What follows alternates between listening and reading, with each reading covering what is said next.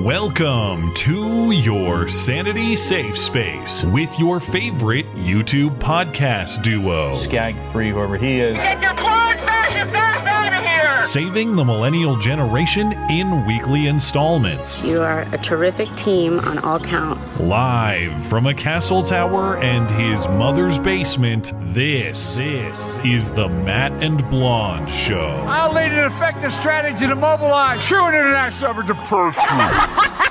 Hey, why the fuck is the gas so high, bitch? I believe in the sand beneath my toes. The beach gives a feeling and a deep feeling. I believe in the faith that grows. The first reading of the second quarter GDP, it's going to be out imminently. Edward Lawrence has the number. This is a negative number for the second quarter. First reading 0.9%. It's decreased 0.9%. So then again, the first quarter estimate, final estimate was 1.6% decrease. Now we have a first estimate of the second quarter decrease of 0.9%. So if you look at the common definition of a recession, that is a recession for the first half of this year. Hey, goodbye. I don't want to hear any more of these lies. Passing the CHIPS bill is going to put another $72 billion for incentives and tax credits to expand semiconductor production. The Inflation Reduction Act will add another $370 billion in clean energy tax credits in reconciliation, including incentives to accelerate domestic production of solar panels, wind turbines, batteries, and critical materials processing. That doesn't sound like a recession to me. Thank you very much. I doubt it. You are fake news. Let's go, Brandon. Let's go, Brandon. I agree. Very fake news. That was four days ago, five days ago. I will eat your ass. Come on, man. I'll do it. All right, America, go to the YouTube right now. Big ups to Rebecca for keeping Matt woke. Congratulations to both of you. You're awesome. We'll do it live. Fuck it. I can. I'll write it and we'll do it live. Hello and welcome to the show. It is a great show. It is a terrific show. It is a tremendous show, frankly. The very best. You can ask anyone about that. People often do. This is the Matt and Blonde Show. My name is Matt Christiansen. I am flanked on my right, as always, by my wonderful co host, Blonde. Welcome. Hello. Hey, didn't we do a, a show about how Biden has corona last week? Or is my memory fuzzy? Uh, Yeah, he- we did. he has corona again this weekend. And I say again, not because corona lasted all week, but because he tested negative on Tuesday, was out with other people all week thereafter, and then yesterday tested positive again. Apparently, he pulled the Dr. Fauci expert move of taking Pfizer's treatment drug that sometimes makes coronavirus come back, at least as far as the tests are concerned. Uh huh. Uh, Uh huh. That happened to my dad, you know. Oh, I didn't know that. Yeah, but it was months later, and he had like no symptoms. He had to take a test for something. All I know is positive. whatever's going on with that drug, it has no implications for the effectiveness of their uh, vaccine, which remains uh, unquestionable. We'll leave it at that. Uh, we'll discuss all that, plus uh, much more important news than whatever diseases Biden has. Uh, the diseases that our economy has or does not have. But we do have a uh, second consecutive quarter of declining GDP, which means to some people of uh, a mindset of yesteryear, I suppose, that the economy is officially in uh, recession or not. No, it's not. Instead of um, debating how best to improve our fortunes, the White House insists, uh, or still insists, that we um, we debate the definitions of words instead, because even if this is a recession, it sure doesn't sound like one to Joe, a man who I'm, I'm not sure is capable of hearing anything at all anymore in his elder years. Uh, and don't worry about it anyway. Whatever we decide to call it, it, it's fine because Joe and his fellow Democrats are preparing massive new spending bills to somehow fix it. The largest of which now includes the inexplicable support of the formerly opposed Joe Manchin. Manchin says he has not actually changed his mind. It's just this new bill will fix inflation. And no, says Joe Manchin, it does not raise taxes. So I guess the definition police got to Joe Manchin as well. We were trying to figure out all day why. What was it? Schumer has a I- picture of Manchin touching a kid. That is the I only. could not find that picture. I got on the dark web, couldn't find it. It's got to be out there. someone, well, I don't know if anyone has. Truly, uh, though, I do not know why he's doing this. It, it is a bizarre. Uh, it- it's a bizarre uh, change of mind for Manchin, but his explanations for changing his mind or denial that he's changed his mind are, are even more bizarre still. So we'll get into that. Plus, uh, despite a now declared monkeypox emergency in San Francisco, the Kink Show must go on, and so the Kink Show did go on over the weekend. Just before live, I am notified there were precautions taken. You had to demonstrate monkeypox vaccination before getting on stage to get chained or whipped. And they did spread apart the booths at this event, even though you have to spread apart other things Good to prevent like monkeypox. now I have to be bombarded with all this faggot stuff with the next pandemic. Like it has to be some gay thing. I heard Tucker Carlson. He asked the audience what they should rename monkeypox and schlong COVID one. You know that's pretty good. I uh, I can't argue. It, it is funny, but I will point out that this show and this audience renamed monkeypox a much funnier name before Schlong COVID. I can't take credit for it. I don't remember who in the audience got it, but we asked when monkeypox was declared racist, what should we call it? The winner was Floyd AIDS. Floyd AIDS. Don't you remember that? I like that. I like it. So I'm um, sticking with puff pox too. I like that. And faggot flu. I got those. I got those submissions. I'm sticking with Floyd AIDS. I like Floyd AIDS. All right. Uh, Can't beat schlong COVID. That's so funny. we, we have uh, hoax hate as well. And before we get out of here, tonight's movie review is Man on Fire. So uh, stick around. We'll catch up with your super chats in between topics as well. Ten bucks and up on the Sunday show because we are no good. Low down money grabbers. It will be all this and more in your favorite couple hours of listening material. Remember, you can find everything show related and support the show for as little as a buck a month over on the website. That is mattchristiansenmedia.com. We also have show merchandise for sale on the site. Plus, we have offers from friendly listener owned businesses as well. This week's feature business is our friends at Hero Soap Company. Do you love freedom? Do you love being clean? Then you'll love Hero Soap Company, made in the USA. Chemical and fragrance free. A portion of each purchase donated to veteran and first responder charities. Initial subscription purchase is matched bar for bar and sent overseas to deploy troops. Let freedom clean. Hero Soap Company. That's right. When you try Hero Soap Company, not only are you getting a great smelling all natural product, not only are you supporting military service members at home and abroad, not only do bald eagles circle you in admiration of your patriotism, but when you subscribe, Hero will send their soap straight to your door each month, so you never have to remember soap at the store again. And if you're not a bar soap person, no problem. Hero also offers their soaps in a liquid form as well. Hero Soap offers listeners of this show 10% off all their products using promo code MC Listener. That's promo code MC Listener for 10% off everything from Hero Soap Company. You can find everything you need from Hero Soap, plus other great deals from the rest of our friendly listener owned businesses, including Western Razor Company, Phoenix Ammunition, Sonoran Defense Technologies, and more. That's at mattchristiansenmedia.com slash deals. Deals by listeners for listeners. Uh, quick reminder, or not a well, a reminder to the Wednesday show people, but I haven't mentioned on Sunday. We're not doing a call-in show this Wednesday, uh, August third. It is canceled, but the call-in show stream will return as normal Wednesday, August tenth. No change, of course, to the Sunday show schedule. We will be here as usual. One other quick announcement: uh, I have another columnist writing over on the website, uh, Zach Ingram, who has listened to the show for a little while now and. Uh, uh, supports the show as well, and that's much appreciated. And he's uh, writing uh, a regular column over on the website. So his uh, his first entry is about the saga of uh, Alex Stein and AOC, uh, and that's up currently. We're still working on getting everything up and running, but anytime you need reading material, we are working on building that out on the website. So do check that out.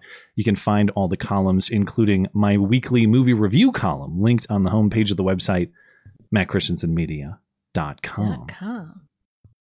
Let's see, we had a uh, a meetup in uh, Sydney, uh, apparently, and uh, looks like everyone's having a um, Sydney, Australia, of course. Looks like everyone's having a, a good time.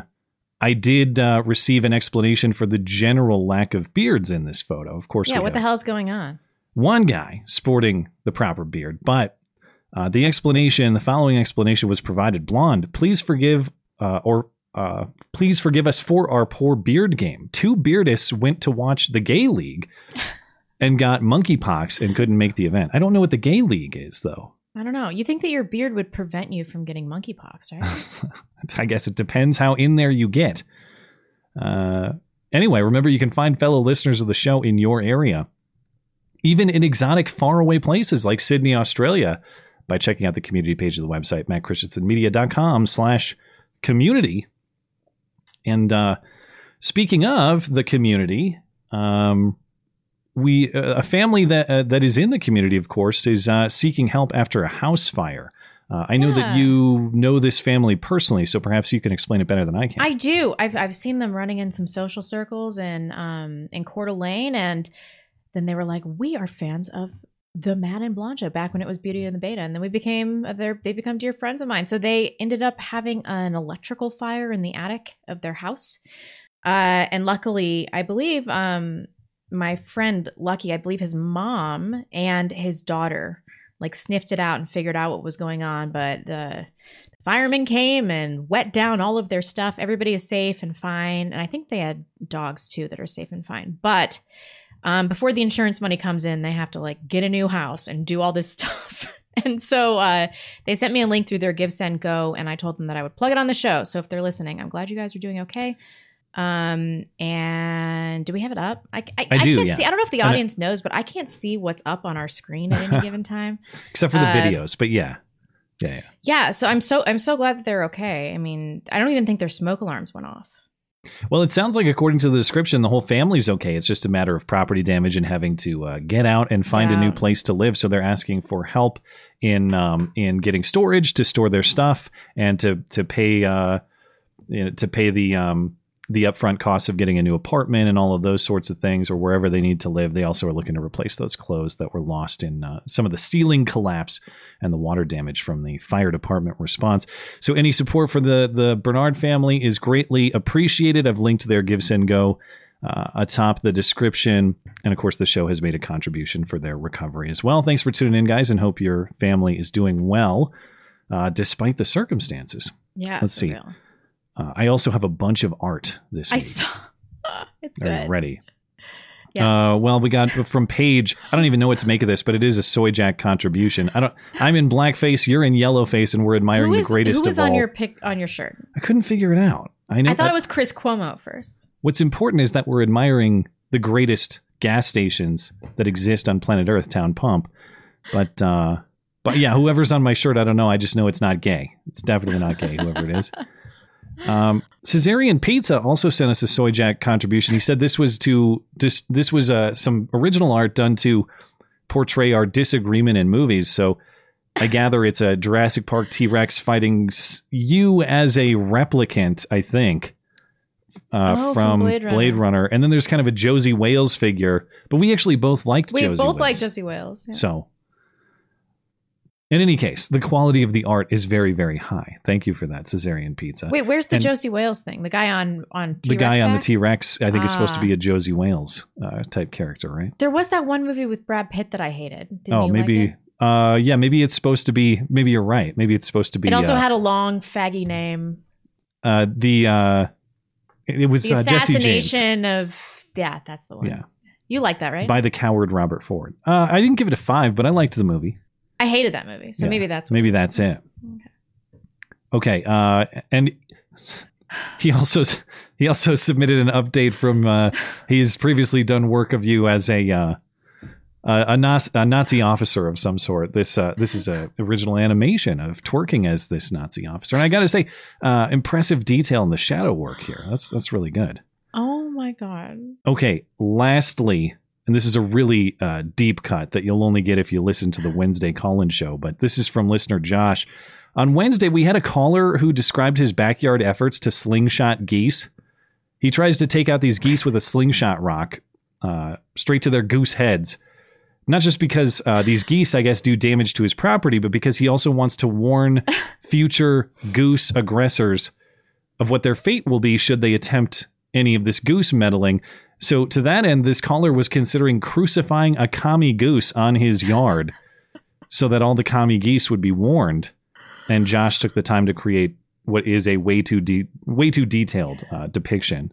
Never. no, it's great. Love it. Goose crucifixion. Oh, No deep cut show art is ever too detailed. That is appreciated. Uh, I almost forgot to mention, listener Chris made me aware of this, and I suppose people emailed you as well. Apparently, Gavin McInnes was ranking the top 10 hottest MILFs on the right, or just women on the right in general. How did I not make that list? Well, you did get honorable mention, apparently. That's or bullshit. Something Bullshit. like that. Here's Gavin ra- uh, considering Br- Blonde's nomination for the hottest MILFs on the right contest. Blonde and Belly the Beast. I don't really know anything about her. I've been on her show a couple times. Go back to that video. Uh, but she seems like she's probably married with a kid, and it seems like I shouldn't be lusting her. Plus, she's been around for a while. I want to get into the hot new blood. That is the most tepid honorable mention. Yeah, I Honorable is. Mention, does- but not hot new blood. I know, I know. Um, also, he acts like he doesn't even know me. Yeah, slighted, You know I suppose. You guys I aren't feel even slighted. friends. Yeah. Uh, uh, kind of friends. Yeah, fine, whatever. Who was on that list? I didn't see the full segment, so I don't know who won. Live chat. But, uh, Can I get a top five? All right. Yeah, we need that information. Yeah. All right, moving into some uh, more pressing news, I suppose. I have to talk about this story. Say what you will about Matt Gaetz. He's had scandals, he's had accusations, he's had controversies, and of course, say what you will about Turning Point USA. I know people have plenty of opinions about the organization, some of their uh, conduct as well. Charlie Kirk's face. I have to I have to give credit where uh, it is due and where it is earned, though. And I believe Gaetz thoroughly earned it this week. He spoke at a Turning Point event last weekend, and he mocked pro-abortion women as being fat and ugly and quote looking like thumbs. And then, when confronted about these accusations by a reporter later in the week, Gaetz did the correct thing, which is confirm and repeat that view without apology. Have you watched these pro abortion, pro murder rallies? The people are just disgusting. Like, why is it that the women with the least likelihood of getting pregnant are the ones most worried about having abortions? Nobody wants to impregnate you if you look like a thumb. Is it safe to say that based off of your comments, you're suggesting that these women at these abortion rallies are ugly and overweight? Yes. What do you say to people who think that those comments are offensive? Be offended. I'm with him, but I also hate Matt Gaetz. Well, I would say this, wh- whatever your opinion, this particular episode was well done and is what needs to be done in this sort of uh, situation. Yeah. So I will admire that. He's right. He's right. Well, is he right though? Did you see the uh, Gen Z activist who proved him wrong? Oh yeah, it's total smoke show. this is uh, Houston area Gen Z activist has has uh, by her own description wrecked Matt Matt Gaetz. Olivia Julianna, apparently that's just her first and middle name. Uh, she is clearly not uh, an obese thumb that nobody wants to impregnate. In, in response to Gaetz's comments, Olivia raised 1.5 million dollars this week, and after uh, Olivia's uh, Olivia's lunch bill is covered, at least a few hundred dollars are going to go to abortion rights groups after all is said and done. So that's very impressive. Uh, says Olivia to Gaetz. Uh, although your intentions were hateful, your public shaming of my appearance has done nothing but benefit me. Your hateful comments toward me will quite literally pay or help pay for abortion services. Lol, get wrecked. Now, is it possible that Matt Gaetz could wreck this person any more than she has already wrecked herself? Herself, yeah. as far as her talking about Gaetz commenting on her own personal appearance, apparently they had a little bit of a personal feud on Twitter. Gaetz made those comments at the Turning Point conference. Olivia Julianna tweeted a response to that saying, I'm not 5'2, 350. I'm 5'11, 425. I don't know. She was talking about her height, and she accused Matt Gaetz of being an alleged pedophile. And so Matt Gaetz tweeted a picture of her uh, with the with the caption "Dander raised," uh, and that's how they came in, into this personal feud. Yeah. But, uh, I, I want to like him, you know? No, I don't. I don't want to like him. I think he's a douche, and I, I don't really know why. Well, if if everybody could do what he did in this episode, the world would be a better place. So Yeah. uh, I uh, Oh, it was the whole thing. The weird thing with this Cuban adopted half son, whatever. Remember that? I don't know the whole story. I remember we talked about it when Oh, when it. Uh, I remember we talked about it a little bit when it broke, but I don't remember all the details. it was like his girlfriend's son or something. Hmm. The whole thing was rapey. Seems well, a little rapey. maybe maybe your team, uh, Olivia Julianna, maybe is. Uh, I am not. I'm not. I just, you know, I every time somebody does something that for the lols, should it make me respect them as a person or forget that I thought they were a rapist a well, I don't ago? think you have to. you could. I, I guess I didn't think he was a rapist coming into this, but uh, P- but- potential of boys. I think that even for people we have sincere criticism of, you got to be capable of giving praise where due and Yeah. earned. So Fair enough, man. anyway, uh, in additional evidence of Matt Gaetz' point, uh, Thursday was the annual congressional baseball game. This year's game was, uh, of course, much more cordial. Instead of shooting Republicans, Democrats toned it down and simply flipped them off instead, which you know, was a very polite gesture. uh, or, um, more accurately, one, again, not at all obese, perfectly non thumb looking Democrat Congresswoman, Linda Sanchez from California, flipped off the Republican dugout after she was apparently pulled off base for a pinch runner. Lead off the inning. We'll get a pinch runner down there, the fist bump. We'll get an eye on who the pinch runner is going to be. It looks like it's going to be Jeffries. And she will come off to a nice ovation. Well, not it's- much reaction from the From the Republican side. Kind of- Oof, what a beastly woman. I wonder why they put in a pinch runner. You're telling me this woman cannot effectively run around the bases. No surprise there. As far as her conduct there, Sanchez Iffer uh, issued two differing explanations. She first said that she heard an offensive and misogynistic comment from the quote Republican side on her way Nope, back no, to the didn't. Democrat dugout. Like, ooh, She look got- at that juicy Latina ass. Yeah, maybe Alex Stein was in there. Uh, then she later clarified she wasn't flipping off the Republican baseball team, but instead a fan of the Republican side who yelled something from the stands. She says this same guy has done this multiple consecutive years. When asked what that fan allegedly said, she refuses to say. She says she won't dignify that person's uh, comments because it's nasty and crude and has no place at a charity baseball game, unlike her nasty, crude finger, which uh, apparently does, and for which she has issued no apology. Instead, she further uh, blames Republicans, saying, quote, if Republican women would have stood up and said that's not acceptable instead of trashing me for my response, then we might have a place where there's no misogyny that's tolerated by anybody anywhere. Now, if anything, that? I think Sanchez could use a little misogyny in her Yeah. life. It probably worked to her benefit.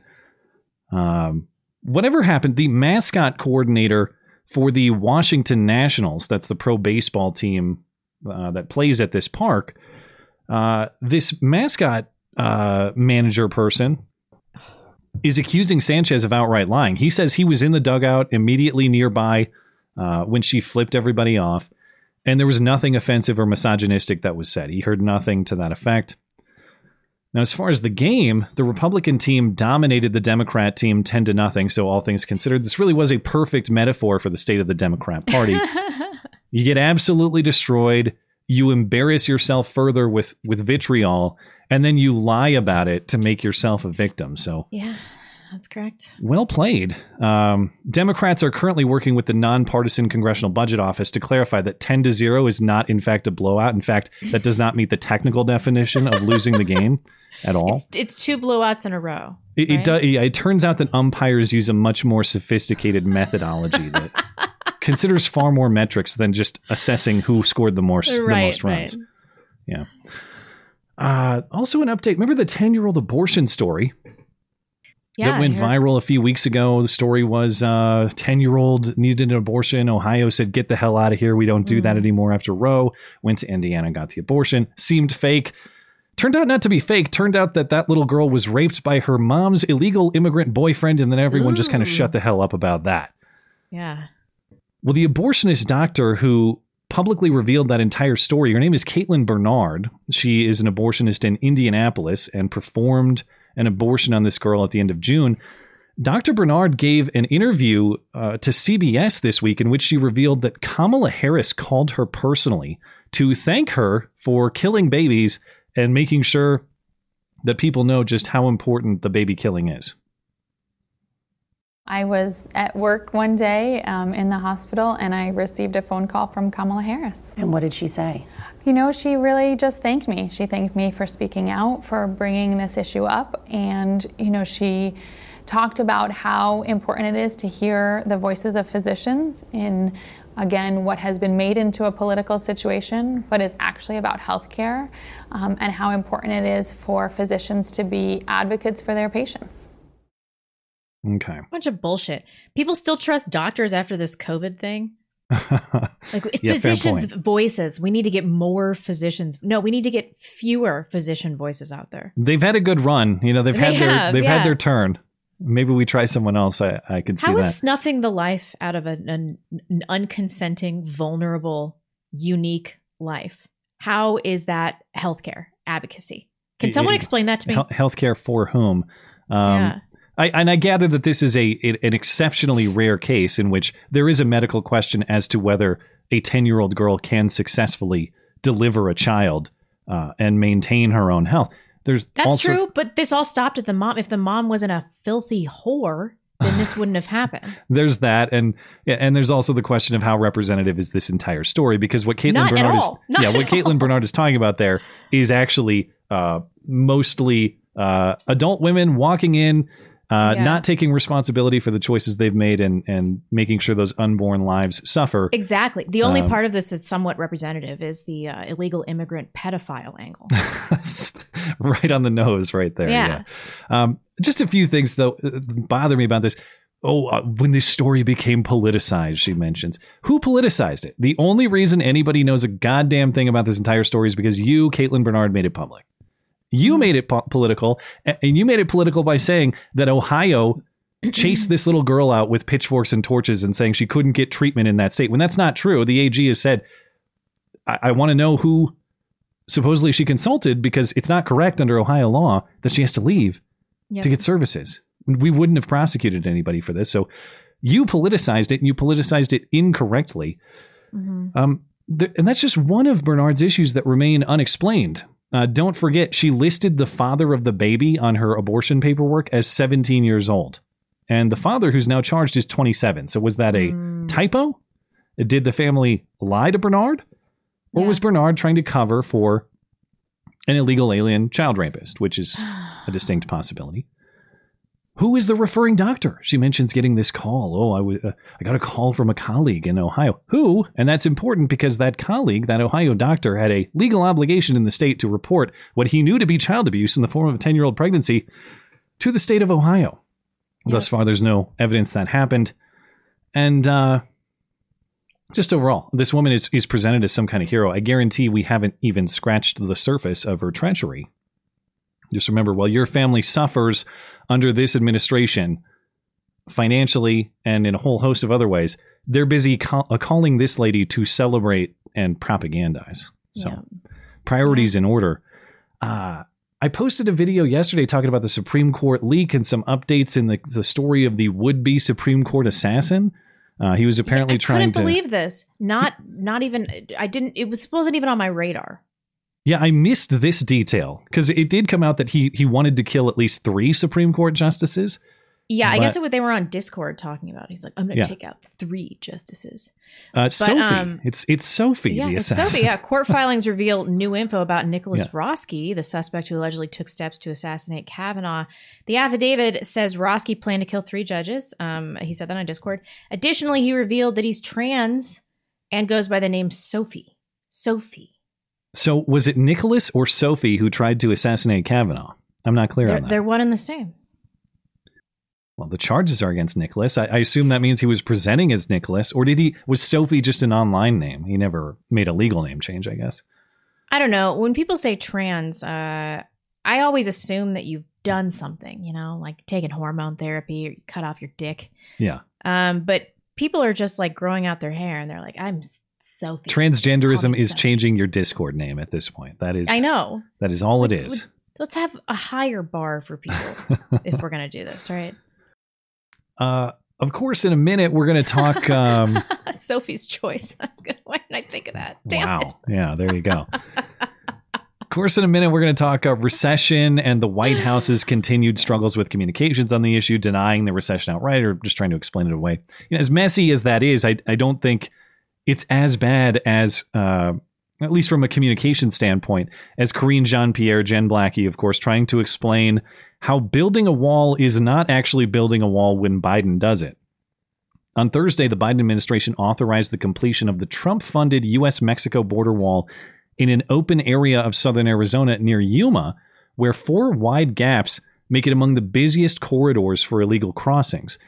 Biden, of course, ran on uh, and immediately halted border wall construction once he took office. However, he has reportedly made this section of wall in Yuma a priority. So, when asked to explain this apparent change in perspective or policy, Karine Jean Pierre gave an answer that was completely contradictory and incoherent, even by her own standards. Peter Doocy asked her about it. Why is the Biden administration building a border wall in Arizona? So um, we are not uh, we are not finishing the wall. Uh, we are cleaning up the mess the prior administration uh, left behind in their in their failed attempt uh, to build a wall. But President Biden, when he was a candidate, said there will not be another foot of wall constructed in my administration. Yeah. So what changed? We are not finishing a wall. We are cleaning up the mess that the prior administration made. We are trying to save lives. By finishing the wall.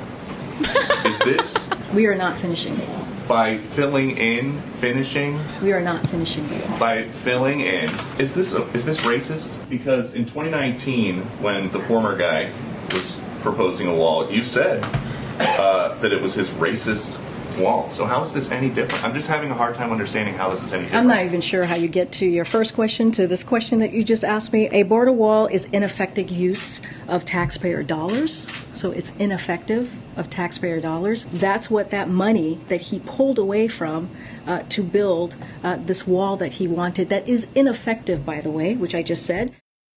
Thank what? She'd be turning red if she wasn't so black. Did you see that? She was so confused. She was like, "Oh, how do I get out of this?" She, at, almost at points, she looks her, like Jimmy know? Fallon on old SNL, where he can't stay in character. He's, he's chuckling a little bit. I know. God, It- man. there is something painful about watching somebody try to achieve at such a, a higher level than their their intellect. It's it's painful to watch. She's like, very really bad hard. at this. She's she's yeah. she's bad at this. She's just too dumb. Um, she can't roll with the punches. Man, they must all hate him so much. in fairness to her presentation, that part at the end that where she was kind of unclear, or at least it may have come off as a little bit unclear about, um, well, he, he reallocated this money. She's talking about Trump right there, not Biden. Yeah. So Trump reallocated this money from the military to the wall, but that's an ineffective use of public funds. But just the But but they're finishing it. So isn't that a contribution to the the in, ineffective funds? just to clarify the points, uh, let me help out Karine Jean Pierre a, a little bit. I'll make it clear. It's not finishing the wall, it's just cleaning up the mess of gaps in the wall that Trump did not finish. Okay. We're clear on that. Um, Biden has to succeed in Trump's failed attempt in building a wall, even though walls are racist, bigoted, and an ineffective use of taxpayer dollars. Does that make sense? No, none of this makes any Okay. sense. It's not racist when Biden cleans up holes in the wall. That's saving lives, which is why Biden ran on a policy of not saving lives with walls. Are they Understood? worried that a small Mexican child is going to get lodged in one of the holes in the wall? Apparently, there's an, an issue here where there's a big river canyon, or I don't know exactly what the layout of the of this spot near Yuma is, but there is some kind of river danger there where people have been uh, they've had fatal accidents and things. But now walls are life saving. Anyway, um, she of course asks how do, I I'm not sure how you got to that question about the wall being racist or bigoted because that's your own personal statement from 2019. She's tweeting out personally back then, "Hey Donald Trump, where are the pesos for your bigoted wall?" Now those pesos and those bigoted walls save lives. Okay. How about the real news, allegedly? Uh, last we spoke about it on Sunday, Biden had just contracted corona, the uh, BA5 Omicron subvariant specifically. This after explaining how he, uh, of course, got both cancer and asthma from oil slick on the windshield. Since then, Biden has tested negative twice. He reemerged from self isolation to return to work, only to test positive again yesterday. Making the announcement on Twitter, Biden says this return of a positive test happens to a small minority of people, even though this is the uh, apparently the exact same thing that happened to Dr. Fauci too. You get Rona, you take Pfizer's drug Paxlovid to treat it, and then you get Rona again. Kind of sounds like Paxlovid gives you Corona, but uh, of course, I would never smear our Lord and Savior, Savior Pfizer with um, Mm. with such blasphemy, Susan. Biden says he has no symptoms, but he's ret- uh, resuming isolation for the safety of others. Unfortunately, he says he is still at work. If he really cared for the safety of others, I think he would isolate completely and do no such thing. But we'll for the to settle. duration of his presidency. yeah. Well, uh, the GDP report hit Thursday, and as speculated, if not expected, everyone knew that this was the news that was coming because of the way that everybody on the Biden team they were all getting out ahead of it. You knew they Yeah. knew, so they were pre-spinning it, and then the news showed exactly what everyone expected. Yeah, totally. Um, so the nation's GDP shrank at a seasonally adjusted annual rate of nearly 1% in April to June. Um, and that followed a 1.6 drop earlier this year. So what does that mean? It means we're in a recession. This article from USA Today, and there was another one from MSNBC, um, entirely about how this is not this has nothing to do with us being in recession. Okay, Right. this spin was shocking. Okay, this is from USA Today. The U.S. economy has contract uh, has contracted for a second straight quarter, sounding the alarm over a possible recession. This is after a, a report came out saying that we're in a recession. Top economists don't believe a downturn has begun, but some predict a mild one is likely by early next year. so not only are they not saying that this is not a recession, they're saying this is not even a downturn. How is it not a downturn? Okay, GDP, just a measure of all the, the value of all the stuff and services we we make and provide. If we make and provide less stuff and services, that's how you get a decline in GDP. Right, less production. That's what a decline in GDP means. How can you Yeah, say yeah, that yeah. the half year at this point of making less stuff, providing less services is not a downturn? What else do you call that? What else do you call it? I know. Well, this they also said this. The second straight quarter dec- quarterly decline in output meets an informal threshold for recession, but not the criteria relied on by the National Bureau of Economic Research. The nonprofit group defines a recession as, quote, a significant decline in a broad range of economic activity, including employment, retail sales, and industrial production. That is a significant decline. Ugh.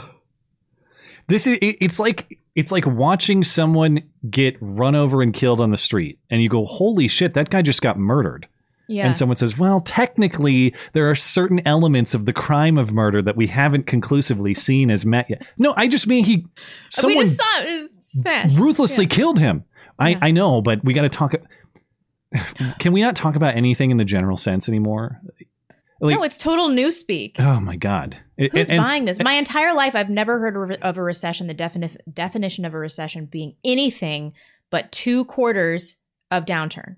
Well, it's, of it's, I was looking at this earlier in the week. Oh, the NBER, the nonprofit that declares this, they consider all these other factors. Yeah, look at all those other factors. They're all shit, except for employment, which they keep hanging their hat on.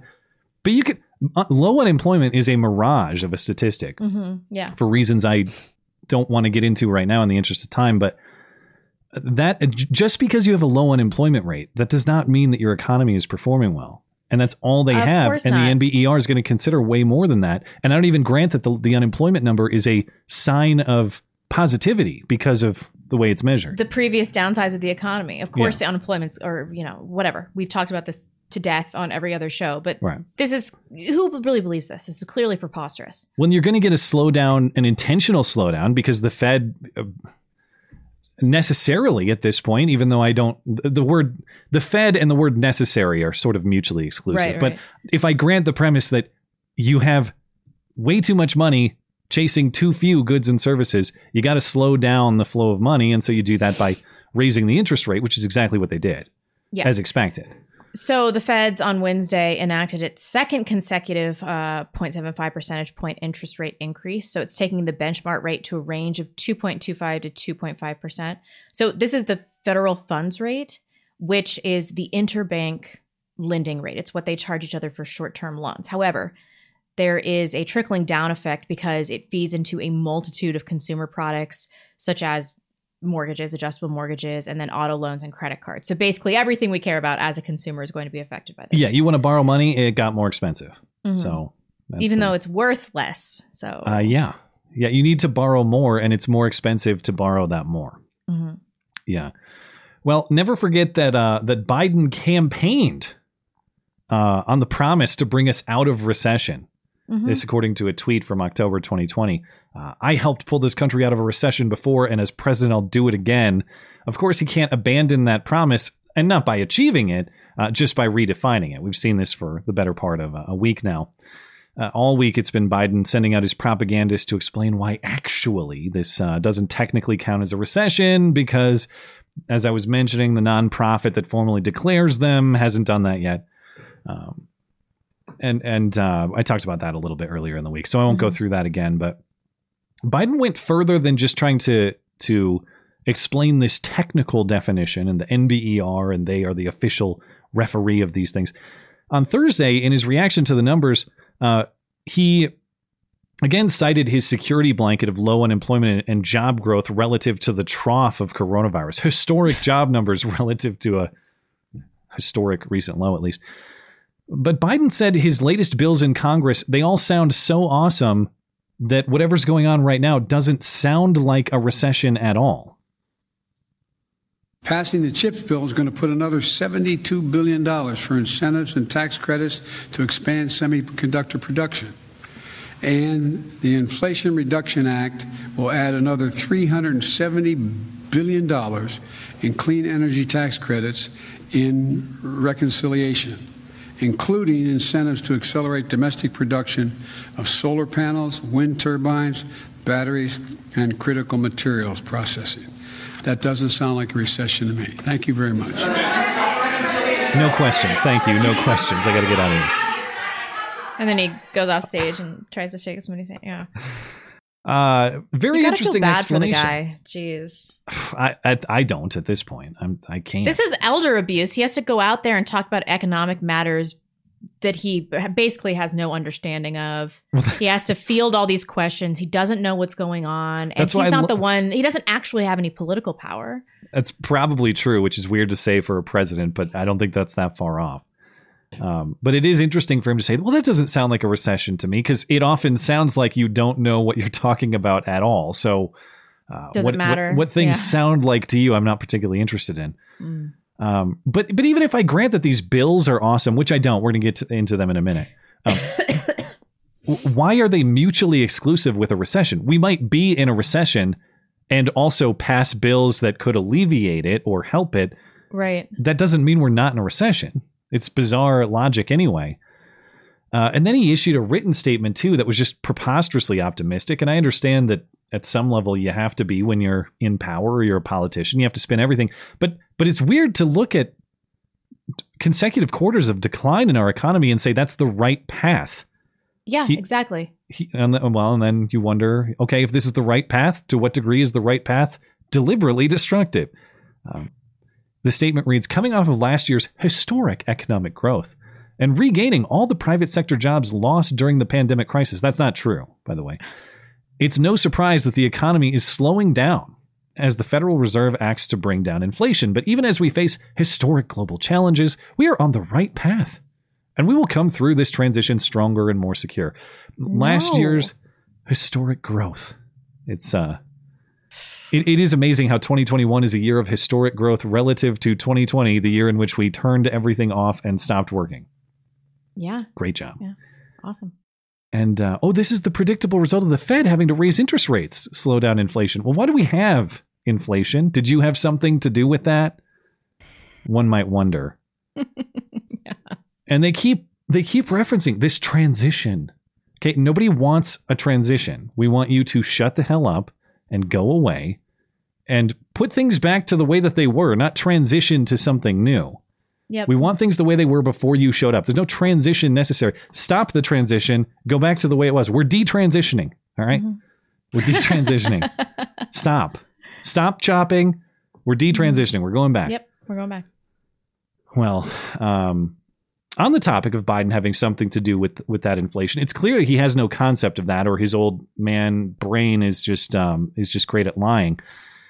Speaking with business leaders uh, and his economic advisors on Thursday, after the numbers came out, Biden said that Americans are feeling inflation effects more this year than last year because we didn't get those awesome government checks this year that we did in 2021 under his American Rescue Plan.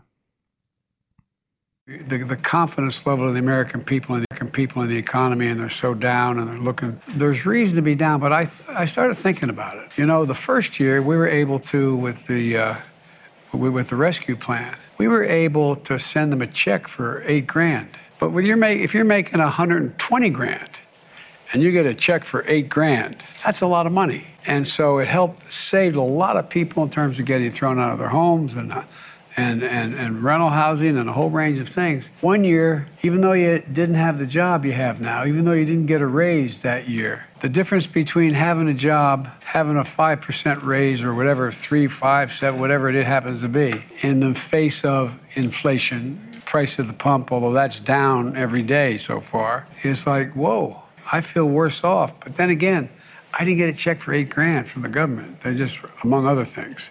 Does that make any sense to anybody, or is it just me? The ego on these people to think that they helped us. We helped you so much by giving you $8,000 that is virtually worthless now because of inflation. Dude, didn't you hear gas is down every day now? Uh, since when From relative like record to when? highs. And I don't know about you. I did not get eight thousand dollars in checks. I don't know what your family fortunes were under his plan. It was not eight No. grand in checks for for us. And I got a Um, small business loan that they're now making me pay back. Oh shit! You're in Yeah. trouble.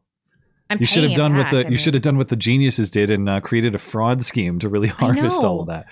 Yeah.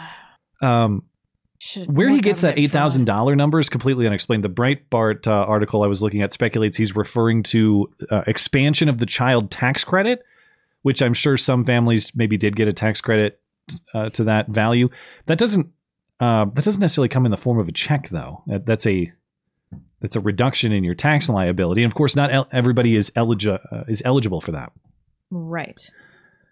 And to your original point, which is more to the core of this, uh, is it possible that these made up funny money checks did not alleviate inflation, that they actually caused inflation? I know. Is it, oh, we helped so much. No, no, no. All, the inflation that you're worried about, you did that in large part. I say that with full acknowledgement that we did plenty of this under the prior president too. All this whole concept was nonsense from the start. Just stop making stuff.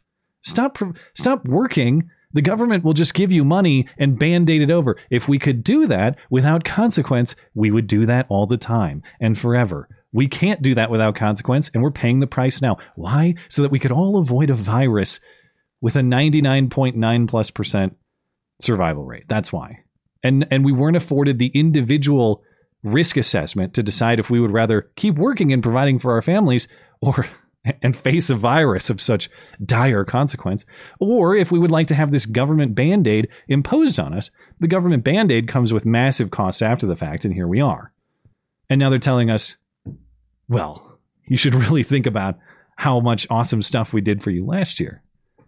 Uh, no, no, thank you. Um, after uh, after Team Biden insisted that we all reject the common definition of recession, uh, to his favor, of course, many media outlets have have happily uh, joined the cause. So instead of um, U.S. enters recession or U.S. is in recession, which would be a perfectly acceptable headline to describe current events, Pretty standard headline for what's going on. many headlines have some variation of recession fears. That's what the New York Times went with. The, the USA Today article you were referencing, recession worries. Or CNBC, recession signal.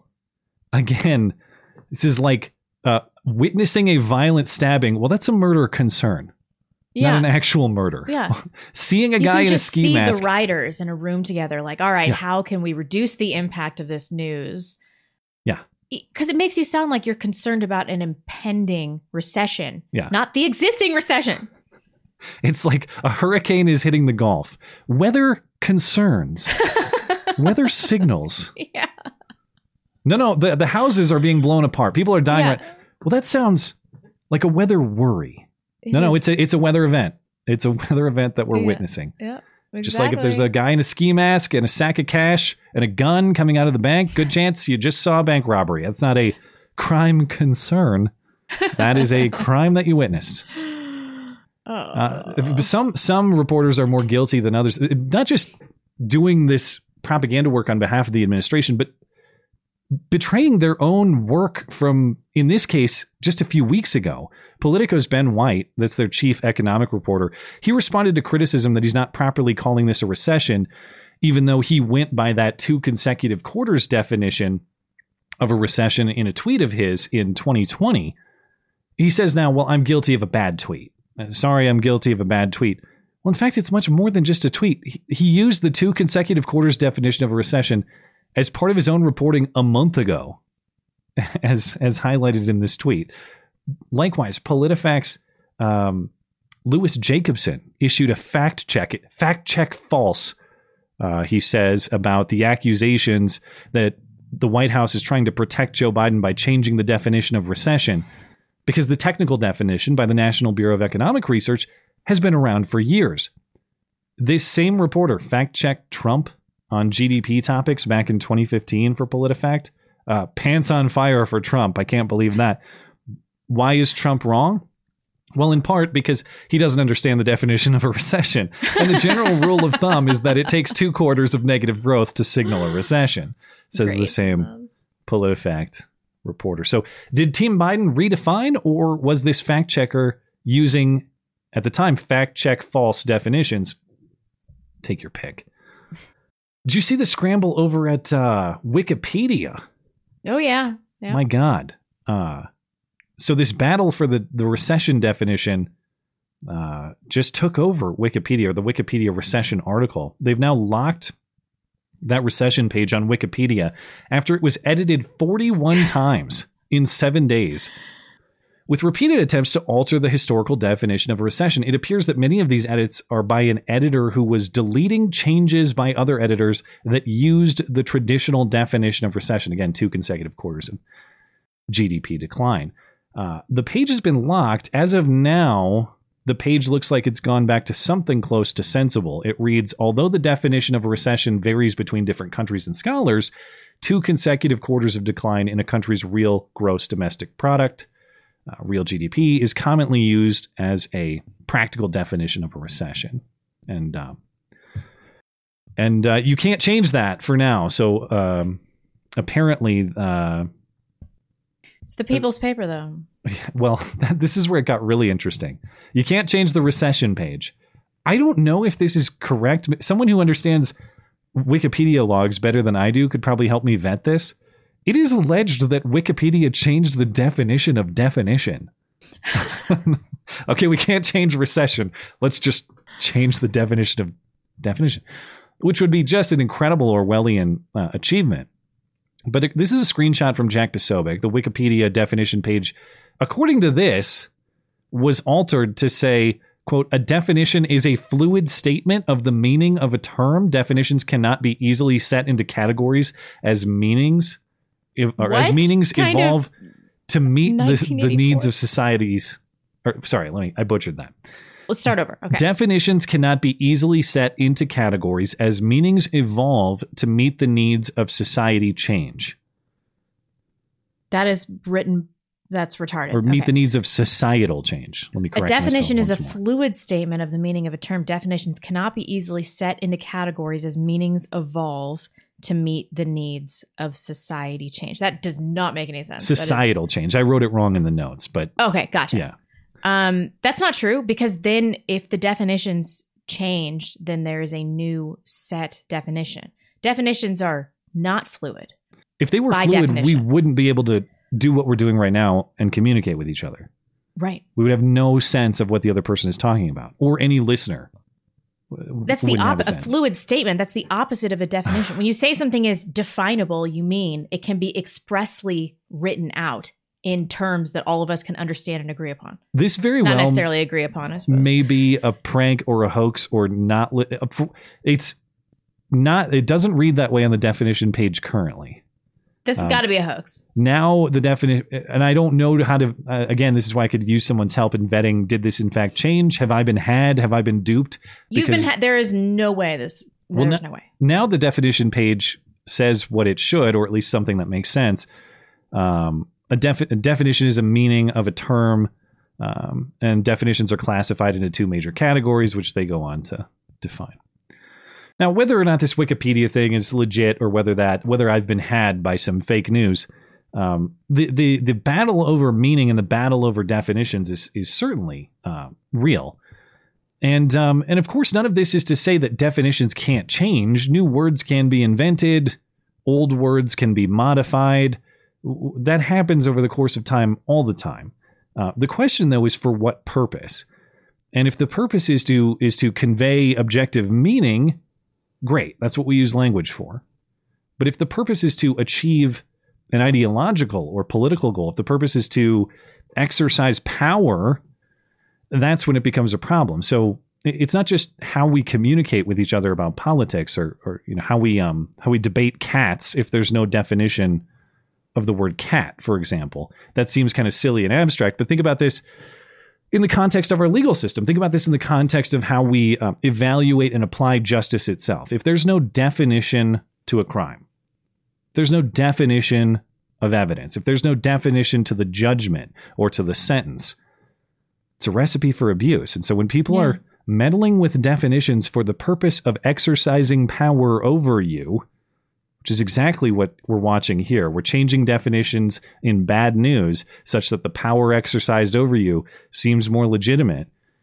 That's when you get into real danger about this. It, for in all other contexts, leftists love to say that words are weapons. You know, when you're merely mocking someone, when you're calling them an obese, unattractive thumb, I'm not sure I would go as far as to say words are weapons, but this sort of context where words are manipulated for the purpose of exercising power over other people, that's as close to word weaponization Mhm. as it can possibly get. Yeah. We're, we're watching it from the people who warn us about such things. Well, that's how they do, isn't it? Well, it is how they do, but you know, thankfully, they have us in mind. Biden remembers how much we loved those checks last year, so they have the solution. It's just going to be massive additional federal spending to get us Excellent. out of this. Which uh, that historically has been very effective at reversing inflationary effects. I can't wait to see it. Yeah. Um, I would love to discuss it, and we will momentarily, but we are about due for a break. So let's uh, take a break uh, before we get Just into so it. Motherfucking hot here. When is the the heat wave going to break? Uh, Tomorrow. Oh, so soon.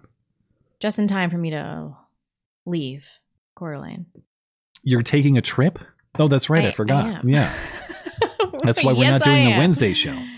It's not going to be fun if that changes anything. Yeah. Um, Robin D. Banks. Matt and I once made love. I was staring at it, and he assured me it's not really a Pringles can with veins. It's not really two basketballs and a bong. It's my.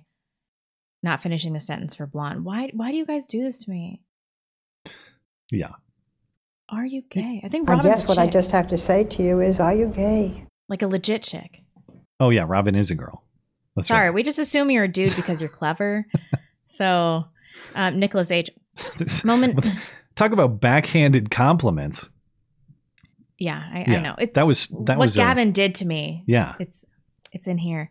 Can I? Okay, a moment of silence for the. Ugh, I don't. I don't know if I should read this. Too spicy. It's about the Jays. Can't read it, Nicholas.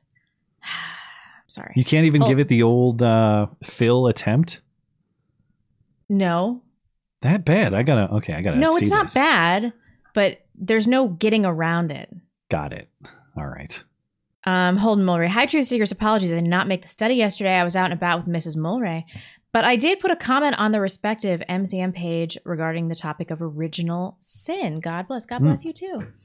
Well, thank you, and uh, hope you had a great evening. And thanks for participating in the uh, in the Bible study uh, as well. And uh, as a reminder of people, I did get. if I mentioned it. What was it Wednesday or whenever? I keep the Bible study kind of separate because I know never everybody's not into that, and it's sort of a personal thing for me. But uh, yeah, if you're interested in the Bible study, the information's on the webpage. Homepage, uh, mattchristiansenmedia.com. You can find the Bible study link, get all the information there. And yes, you can listen back to the Bible study segments later in the in a podcast form as well. Thank you. I bought PN, my favorite person. Uh, no, no, thank you. Thank you, Daniel Ibot. Kunkel. Seems I got the beer. Bug. We love bug. you. You're very special. These sounders. My own sounder board. Seems like I got the beer bug from my workplace. No chest pain or difficulty breathing. Thankfully, I had a very sore throat and difficulty swallowing, but I'm already mostly recovered. Take care, everyone. The beer bug. Corona, Yeah, I've never heard that. Um, the Mexican beer bug, I suppose. But uh, well, I'm I'm But sorry to hear throat it. and difficulty swallowing. That leads me to think that you got monkeypox. you might have gone to the San Francisco Kink Festival, which Yeah. we'll get to later in the show. You never know. Now, Daniel Kunkel is not going to be swallowing anything for a long. I'm sorry, man. You even use uh, maybe your real name. I probably shouldn't say that. Um, Slosher, what word will they change the definition of? Um, my money is on famine. yeah, poverty, uh, things of that theme would be Yep. uh, When the bets. tummies of a whole country grumble for a little while. Emaciation. Yeah, yeah. Yeah. B.E. Smith. It was uh, great seeing everyone last night at the St. Louis meetup. There are truly some wonderful people in this community, and my final bill was fourteen eighty eight. Coincidence? I Wow. wonder if any of these people like went to high school with me and they were talking shit. Where did you go to find a bill that was only fourteen eighty eight, which is what Yeah, I'm most fascinated by? That sounds very inexpensive. They Um, probably were not in the city. I didn't see a photo either, so perhaps I'll see a St. Louis meetup photo. Can I can I get a St. Louis meetup photo? I need to monitor what's going on there. Hmm. Watermelon, Walter Melon. I'm sorry. Captain's log. Matt and I made love. I entered where no man has gone before to secure the next generation. Asked, can I engage warp speed into his Deep Space Nine? He said, make it so. I appre 10 out of 10 for the Star Trek reference. Piece of shit, they probably got gross. AIDS, you know? He, Matt does have AIDS. What are you doing? uh, Robin D. Banks. Now I've heard everything. A president who says the economy sexually identifies as growing. Lol. It's a joke. what are the pronouns? Failure slash fail self. Nice one, President Sniff. Yeah. President Sniff. I like that. Maybe it is trans prosperity in that way. It's just as long as the as long as we identify the co- the economy as prosperous, it is so. Yep. Hmm. Uh, AP saw hilarious meme today. Said Japan hit 106 degrees Fahrenheit for the first time ever. Next picture showed a nuclear explosion and said, "I don't know about that." I, I laughed pretty hard. Yeah, I, I suppose makes sense. Irish Thank you, Nat ma'am. Blonde checking in. Hope you're doing all right. I know you took it hard finding out that Full Frontal with Samantha Bee has been canceled. How has that just been canceled now? I yeah, I don't know. I don't. I I did anyone ever sincerely watch that? I mean, I know people would watch it to make fun of how bad the show was. I think we've played a clip or two here or there. I know she was a hero But- of yours marrying a man younger than she is. That sounds vaguely familiar.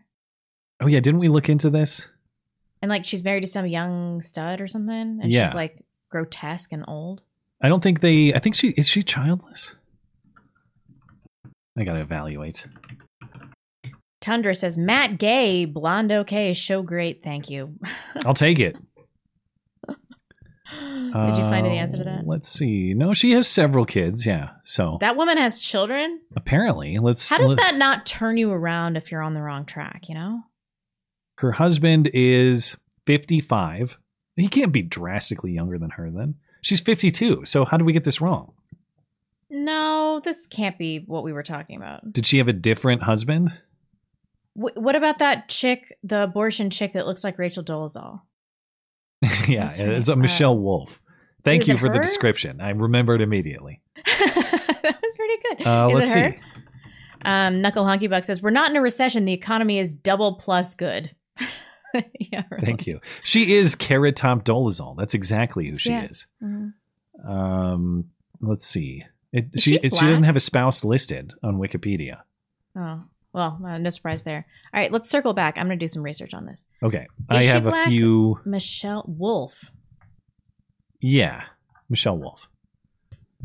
Um, I have a few over on uh, TipeeeStream to get to, and then we'll get back into the news. Let's see.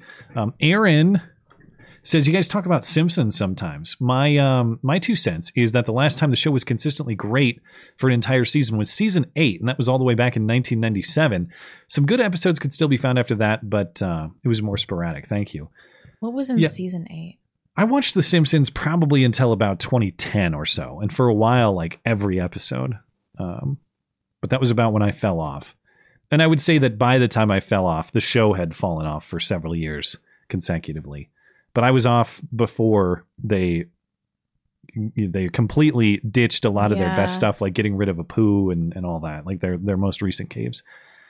Danny from Montana says, I was getting out of my car and sneezed.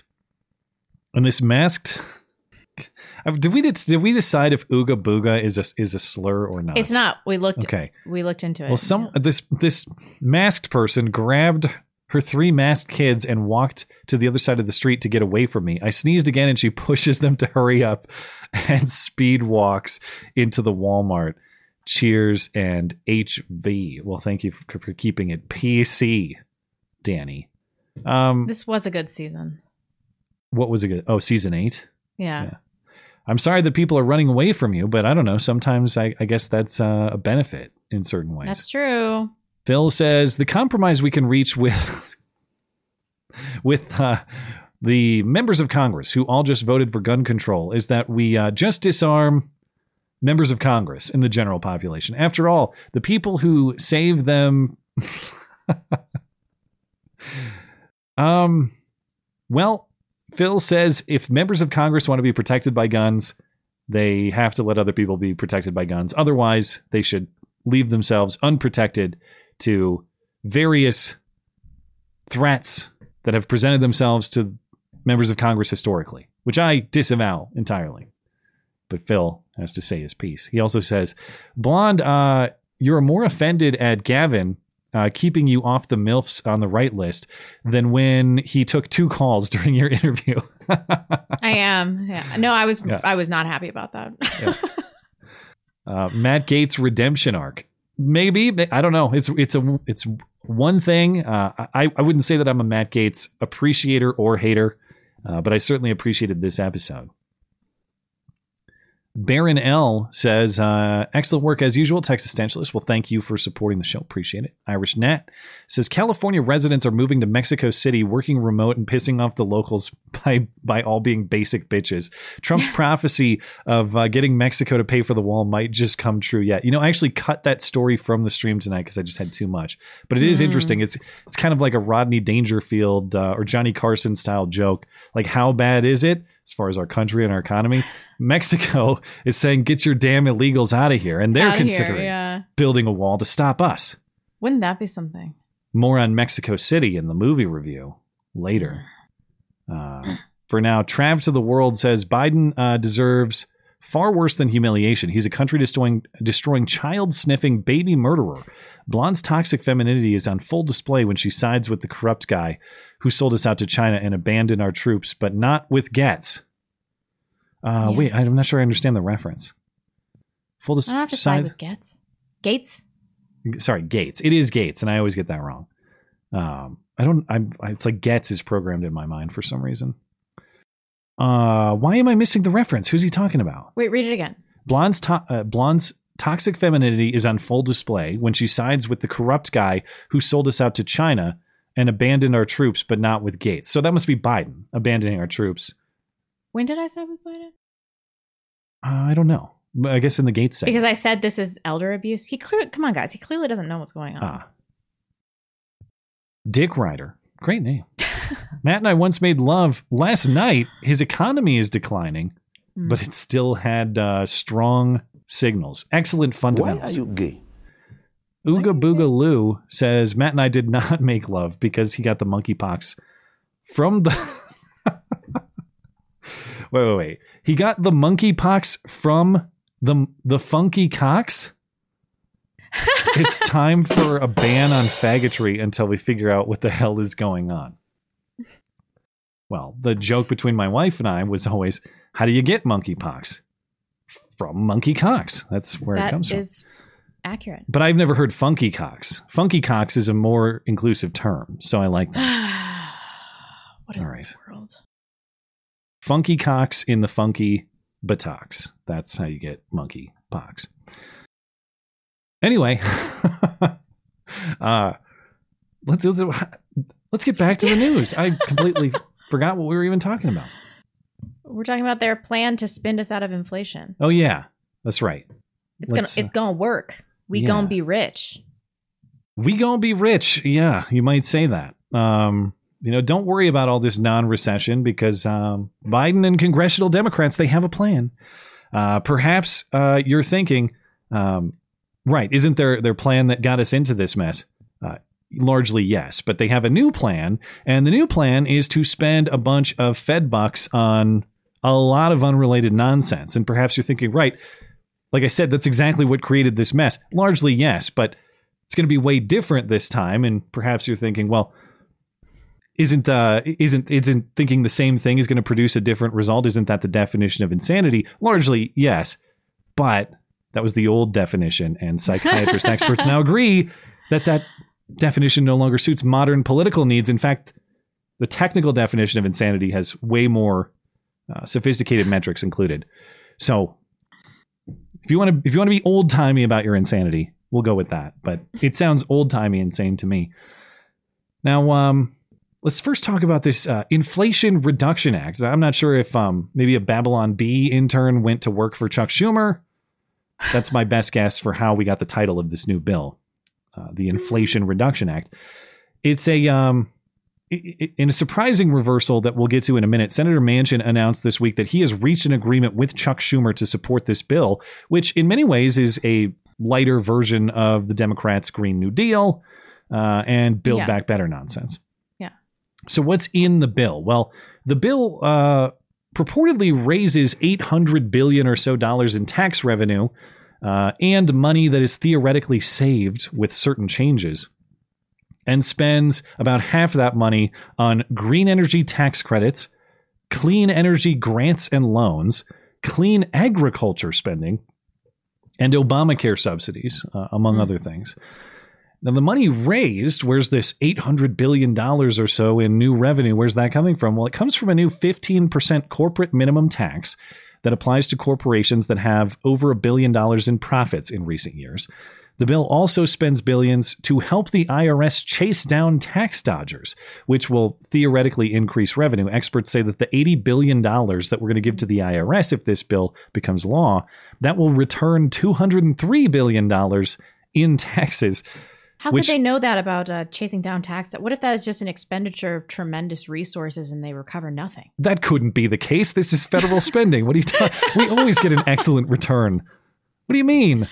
And of course, even if they were to be successful, that makes the IRS what? A very successful multi-billion dollar company that they're trying to go after in every other co- I don't think the IRS will be paying the minimum corporate tax rate on these earnings, will they? The bill also um, modifies, or some people would say remove. I don't. It's, it's sort of technical, uh, the, but it's it's the carried interest loophole, as it's called. Anytime I hear the word loophole, my brain is programmed to think uh, they just mean something that is the law, and they don't like it. They don't like it, right? Which is what this kind of sounds like to me. Um, this reporting that I'm looking at says the carried interest loophole is is this idea that money managers can um, use this loophole to pay lower taxes on capital gains. The closure of this loophole is going to account for another $14 billion in theoretical money to the IRS. So, again, I'm no expert. So it's it's they're taxing it at twenty percent instead of thirty seven percent, and they're they're returning that to thirty seven percent. Is that what's going on? My understanding is if if you're a financial manager, you're making investments on behalf of other people. You get a certain cut of the return on those investments, and that's how you make income. That is taxed under the loophole as capital gains rather than income in the traditional sense. Wait, so that's revoked under this proposition? it- I don't know if revoked is the right word. They want to they want to add more terms and limitations to that.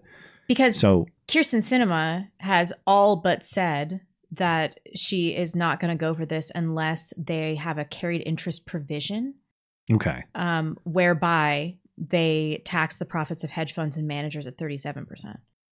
So I assume that's not part of the criteria. So she's saying it doesn't go far enough in taxing their earnings. Yes. Interesting. Okay. in she hasn't case, said anything though. People are wildly speculating about Yeah. what her stance is. what they're talking about here is reclassifying how we tax the earnings of people who manage and invest money, Mhm. generally speaking. Okay. Not a Um, loophole. All right, whatever. Uh, so in total, the bill claims to raise this nearly 800 billion dollars. Again, that's theoretical, speculated, and it's going to spend 433 billion or so, and that leaves So it's going to spend 433 billion. Oh, probably more, and that's going to leave 300 or so billion dollars left over in deficit reduction. That's what they're advertising. Oh, this bill reduces the deficit. Again, that just means that you're spending slightly less on the credit card. You're not actually paying off debt.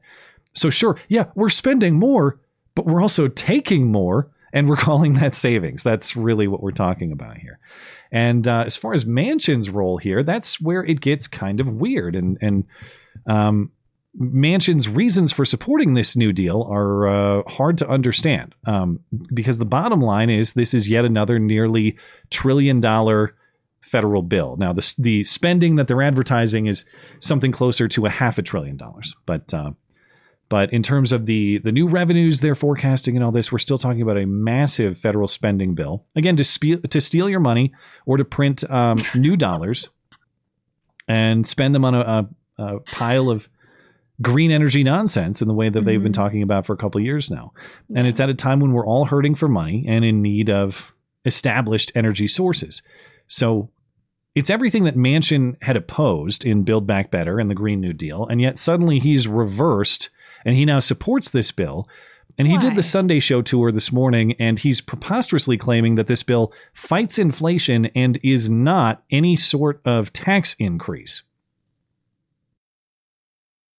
John, I didn't change my not, my mind. I've never changed at all. This is fighting inflation. This is all about the the absolute horrible uh, position that people are in now because of the uh, inflation cost. And it's around energy mostly. It's driving these high inflation. This is going to do take care of that because this is aggressively producing more energy to get more supply to get the prices down. That's what we're doing. We didn't raise taxes, John. The taxes were the corporate tax in America in 2017 before the Republican tax cut was 35%. They cut it to 21%. So I'm not raising any taxes. I never thought that people weren't paying at least 21. What? Listening to these people uh, try to wrap their minds around this. I mean, it's so manipulative. Well, It's like gibberish. Every time I'm hearing one of these people talk, I'm like, what, is, what are they even trying to say You, here? you do need a translation service or something like that. How he thinks more federal spending fights inflation in general, I have no idea what he means. But when he's talking specifically about energy, he says, "Oh well, federal spending on all, on, on all this incentive for energy, that's going to mean increased energy supply, which is going to mean lower energy costs, which is going to help fight inflation because energy costs are behind a lot of the inflation." Yeah, but what's the energy But- that's driving the costs? Is it solar? Have we seen a sudden spike in solar prices? Is it wind? No, no. The, what's driving the costs is the spike in oil, and this bill does nothing to address oil. This bill does. His state is coal mining. This bill does nothing on coal. God. He says- Why would he do this? So yeah, great. Uh, y- y- I'm glad that we have all of these brand new wind farms when the price of gas is still five bucks. Oh, it's gone down so much, says Joe Biden. But if you if you're if you're advertising the premise that energy costs are driving inflation, why are you not addressing the energy cost that is driving it instead of going after these tangential, unrelated energy costs? Well, he we must assume that he's a swamp creature that is uh, motivated by some personal gain. Schumer has a picture of him touching a kid. That's well, what happened. seriously, I, I looked all day. I, I cannot figure it out. Uh, um, this bill isn't even good for alternative energy no, it's because well. there's that there's that poison pill land lease, which I actually support entirely. oh, I didn't even see that. I don't know how that works. What's the deal there? We have to lease out 60 million offshore acres or something like some some crazy amount for 10 years before they can even dip into any alternative renewable energy sources. Wait, offshore what? Oil drilling? hmm Oh, so this bill does actually address oil. A little bit, yeah, but it's Okay. it's just like this tiny, it's just this hidden blurb. And I think 10 million acres on US soil. Okay, But so it don't- has some obscure tangential poison pill. Yes. okay, on on so oil production. we're never going to get to the alternative renewable resource. Yeah. You know, wind power, whatever the fuck. It's never going to happen. Yeah. Uh, and in any case, in any case, that's not a provision that's going to incentivize or help uh, U.S. oil production anyway. Yeah. So it's not it's not something that stands to alleviate the cost that Manchin says he's worried about. Now, when he says he's uh, ra- when he says he's not raising taxes, again, that's a semantic game. Mhm. Uh, he says the increases in tax revenues are by closing loopholes rather than creating new taxes. Manchin's argument is that the current 21% corporate tax rate, nobody pays that because of avoidance and loopholes and lawyer and accountant tricks and all that. So his solution is to create this new loophole free 15% minimum rate without really explaining how all of these people with multi billion dollar companies won't figure out a way to minimize or eliminate those burdens as well. They're pretty good at moving money around, they'll figure it out. Um, but, but regardless, objectively speaking, the 15% corporate minimum tax in this bill, that is a new tax. It does not currently exist in the way that they want it. Thus, they would be creating a new tax if they installed it. The redefining of the carried interest uh, uh, redefining carried interest, as we- talked about for tax purposes, that's also a new tax. It does not currently exist in the way that they want it. Thus, they would be creating a new tax if they installed it. Hmm. The, and the only reason to do either of these things is because they know that many companies are not paying 15% tax rates. Right. Um, they know that many investment managers are not paying income tax rates on their carried interest, which means they're looking to increase these taxes, which is what Manchin denies. But that's the entire premise behind those actions. And again, during an inflationary time, we it's so tempting. Everybody, people who support this, oh, it's those rich guys over there. If we just punish those rich guys over there, then I will, uh, my conditions will improve. Okay, during an inflationary time, supply is constrained. Additional burdens on producers will constrain production, which does not help inflation. That makes it worse. No. So, you know, as as tempting as it is to think, oh, it's all the all those uh, rich people throwing their money around and really uh, screwing me over. Okay, Who's well, tempted by that? I mean, this is basic economics. yeah. Um, and Manchin used to understand this. So, you know, again, What what, changed? The the turnaround is uh, is drastic. Uh, I, I think He Chuck has some Schumer major financial incentive in this. something like that. Pat Toomey, who is critical of this bill, retiring Republican senator from Pennsylvania, said this morning on the Sunday shows that Joe Manchin has been promised some kind of pro energy infrastructure bill sometime in the future. Isn't that this supposed to be that? He just said that's what this is. And also, we just had the infrastructure bill last year. Yeah. So I don't know. I don't know what Manchin is gaining out of this. Uh, but there's got to be something. There's there's something more here than meets the eye because it's a bizarre turnaround for him. And um, if this bill is to become law, well, then the question is, uh, what is what's going to happen with Sinema? Because the way this could pass, of course, it has to get through uh, to get through the Senate. This is not a filibuster eligible or filibuster required bill because it's a budget a budgetary bill, so they can get it through with a simple majority. But Democrats will need everybody, assuming no Republican support, which as of now we have no indication there is any. That means everybody, including Sinema plus Kamala Harris, breaking the tiebreaker or uh, providing the tiebreaker. Uh, and we don't have any indication from Sinema where she stands on this, what she's going to do. Mhm. So Yeah, she hasn't said anything. And then the other day, uh, somebody told her that Manchin had reached a deal with uh, Chuck Schumer, and she she said, "What's going on?" okay, so she's surprised too. Uh, yeah, but I think she was literally like, like what, what's what's happening? Um, but her spokesperson has said nothing, and like we talked about earlier, it's widely speculated that it's based on dropping this um carried interest provision. Okay. De- Chuck Schumer is saying he wants to pass it through the Senate this week. Nancy Pelosi says she can pass it in the House.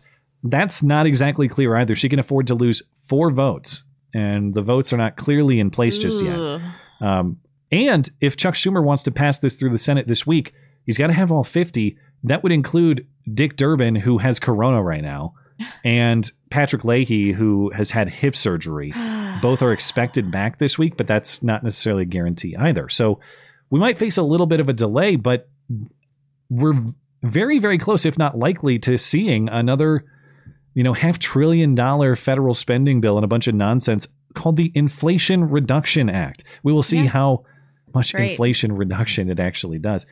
And uh you know, if that's not uh, if that's not enough federal spending for you, and, and not enough federal spending to fix what ails us, there's plenty more. Uh, this week, the House and Senate passed the CHIPS Act, sending that bill to Biden's desk. It is a uh, $280 billion package aimed at encouraging U.S. production of semiconductors as China continues to threaten Taiwan and the region, which uh, produces a lot of semiconductors, on which, of course, our technology depends. And it's a lot of stuff beyond just semiconductors. There's there's 52 billion dollars in subsidies for U.S. semiconductor manufacturers.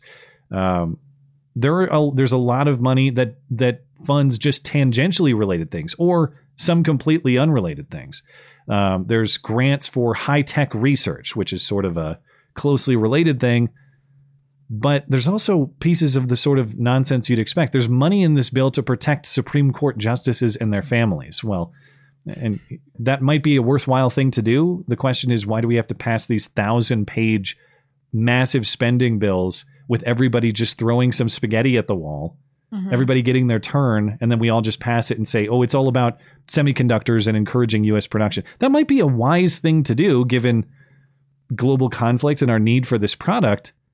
But why does it have to be in a thousand page bill that nobody's nobody reads, nobody understands, and has all kinds so of that they can unrelated hide spending in? It? Yeah because they can hide a bunch of unrelated spending in it of course they they're deliberately this was what 725 pages or something I think this one 740 is a thousand. I read. Who knows? Depends on what iteration of you get. It, might be maybe the prior one, the inflation one, is seven hundred pages. I think this one's a there thousand. oh you're right there there's just no way that that there's enough uh valid information to fill that many pages like it's just filled with fluff and trying to obscure hidden costs they do this deliberately Uh, notably, this bill is not paid for, by the way. So we're going to have to rely on the deficit reduction savings from the Inflation Reduction Act to cover this $280 billion bill. Thankfully, we have $300 billion in deficit reduction from the Inflation Reduction Act. even if that was And- uh the what what they were actually doing you know they, they they're trying to obscure that they're spending uh real money but there has to be a better use of that money if in fact this were deficit reduction legitimately uh, better well um, yeah th- th- well that's the problem too and that's kind of a tie-in to this next story. The lines between what i think most people could agree on as legitimate federal spending and just unrelated nonsense get very very blurry.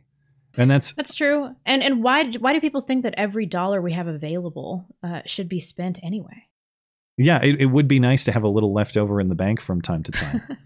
But i suppose what's the point when you have a, an unlimited credit card? You just keep Yeah. charging forever and uh, who cares because the day that the bills come is probably not a day where you're alive especially if you're 80 years old and uh, you don't have to care about such things and you stand to profit personally from uh, all sorts of transactions like that in the meantime boomer nonsense so, on this topic of the out of, out of control spending this week, there's a lot of political theater over this PACT Act.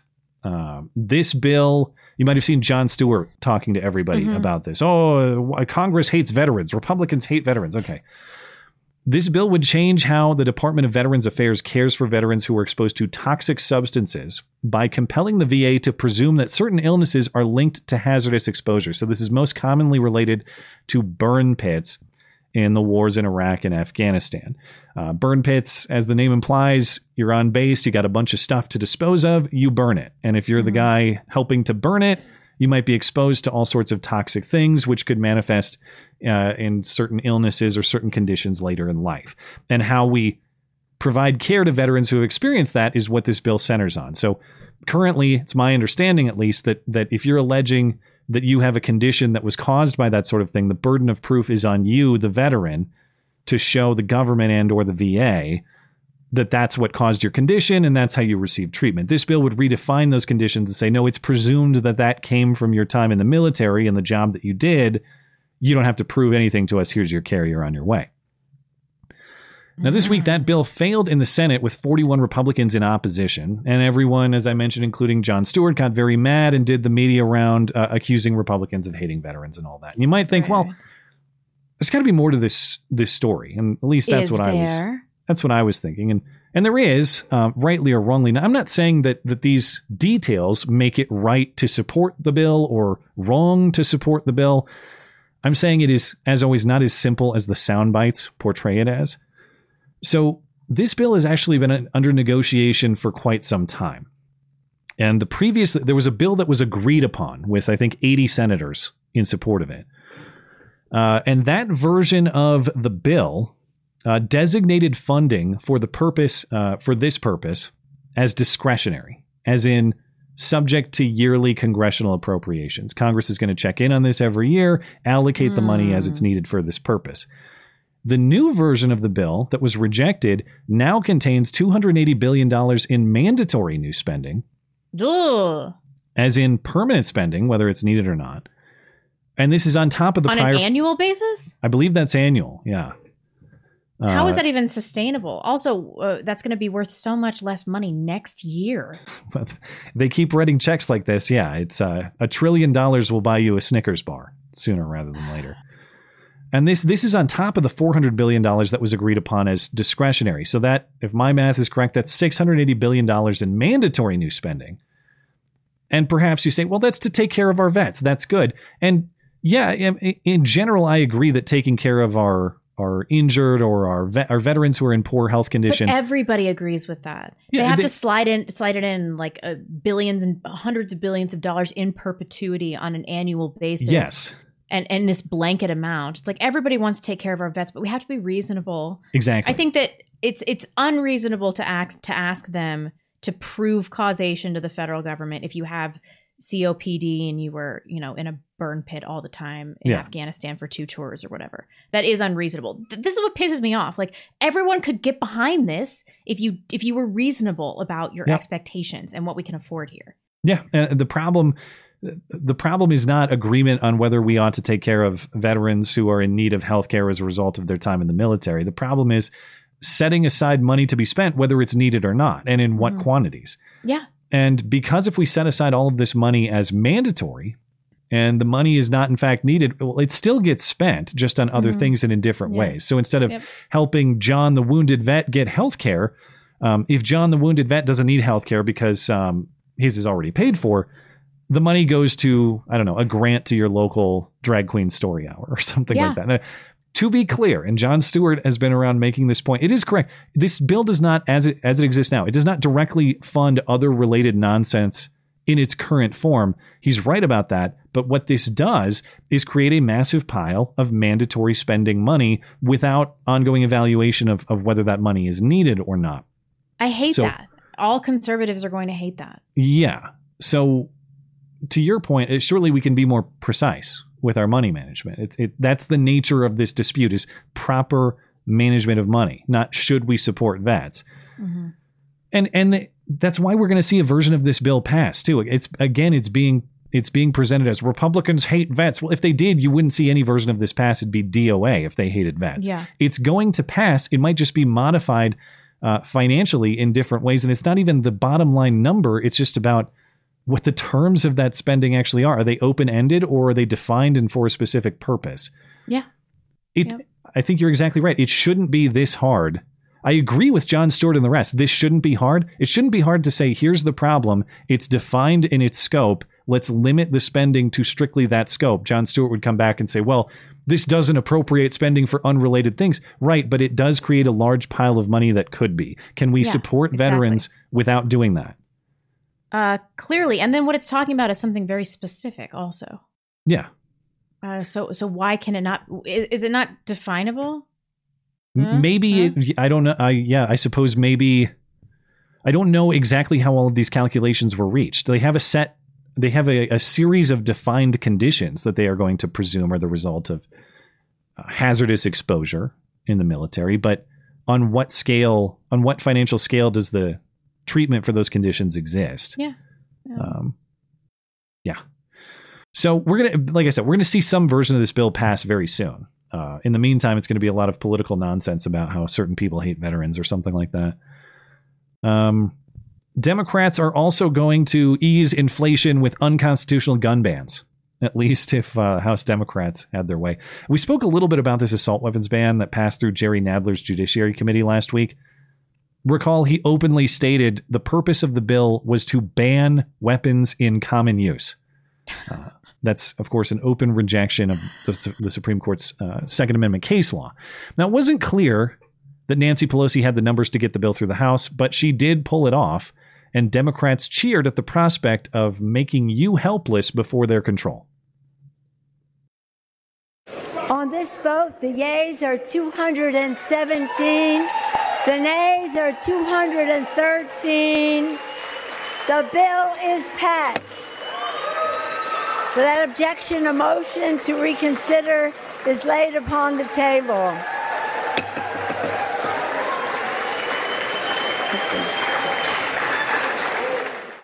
Okay, what they're cheering is just the fact that they can make campaign ads out of this going into the midterms. That that's Yeah, that's, that's all they're basically cheering. I'm not going to bother with the specifics. We mentioned them last week.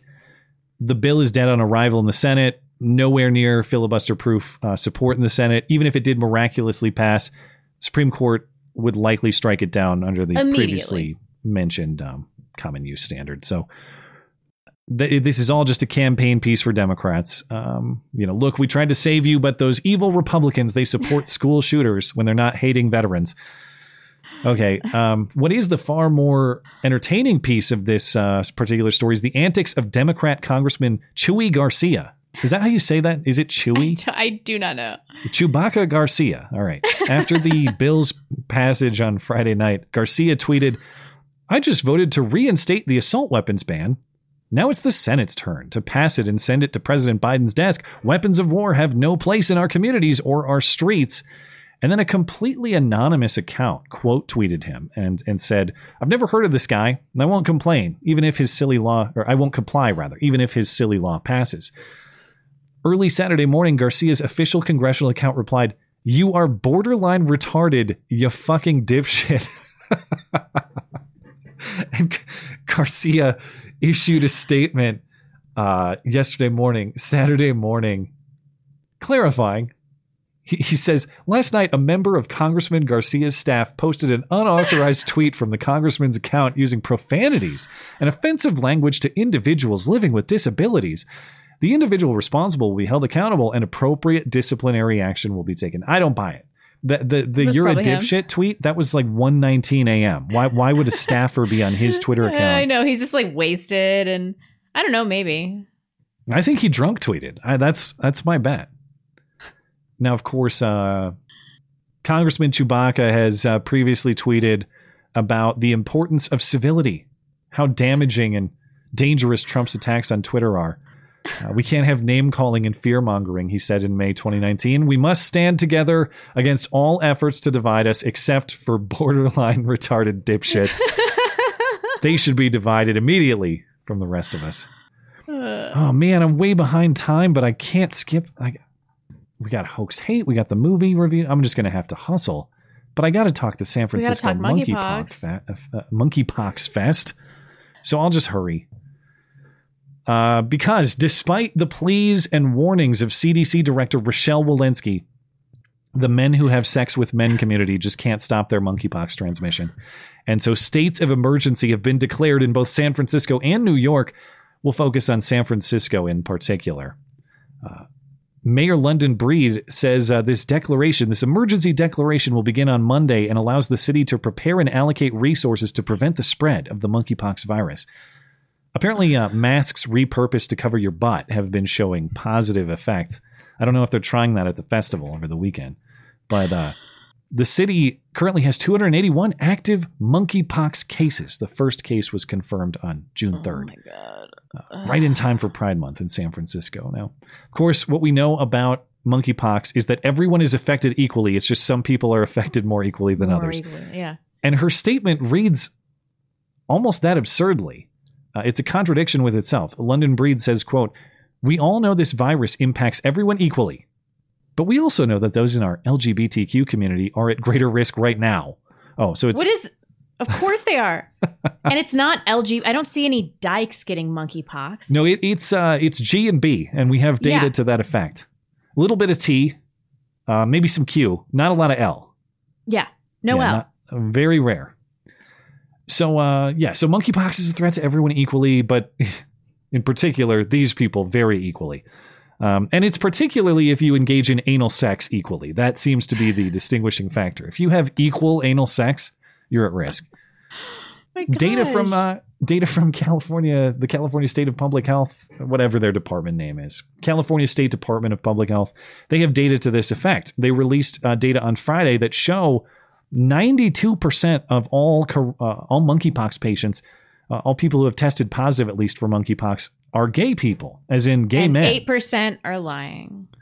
or no, 92% are just are, are gay in general. And um and just in case you think, well, that, oh, 8% straight people get it. No, no, no, no. 6% are bisexual. Okay. 1% are transgender. 98% of cases are in men. In fact, of the 554 cases in California in which the sexual orientation of the infected person is known, straight people account for just 11 cases.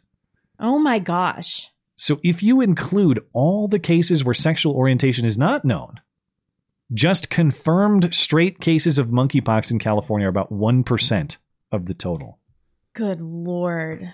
And all of those And- people, uh, their husbands or boyfriends took a little little vacation. Yeah, something like that might have happened.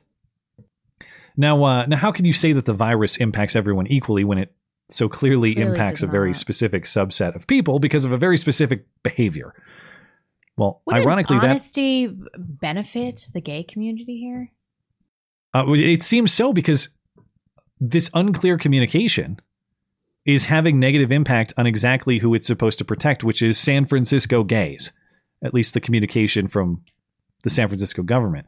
So Although gay, I don't know, I feel like if you're having promiscuous anal sex in like I don't know truck stops or bathhouses or whatever these people do, um, that you aren't super concerned about disease transmission of any kind. Like if you aren't worried about AIDS, I don't think you're gonna be very worried about monkeypox. but well, it it appears that maybe they are though, as the attendance at the festival might indicate.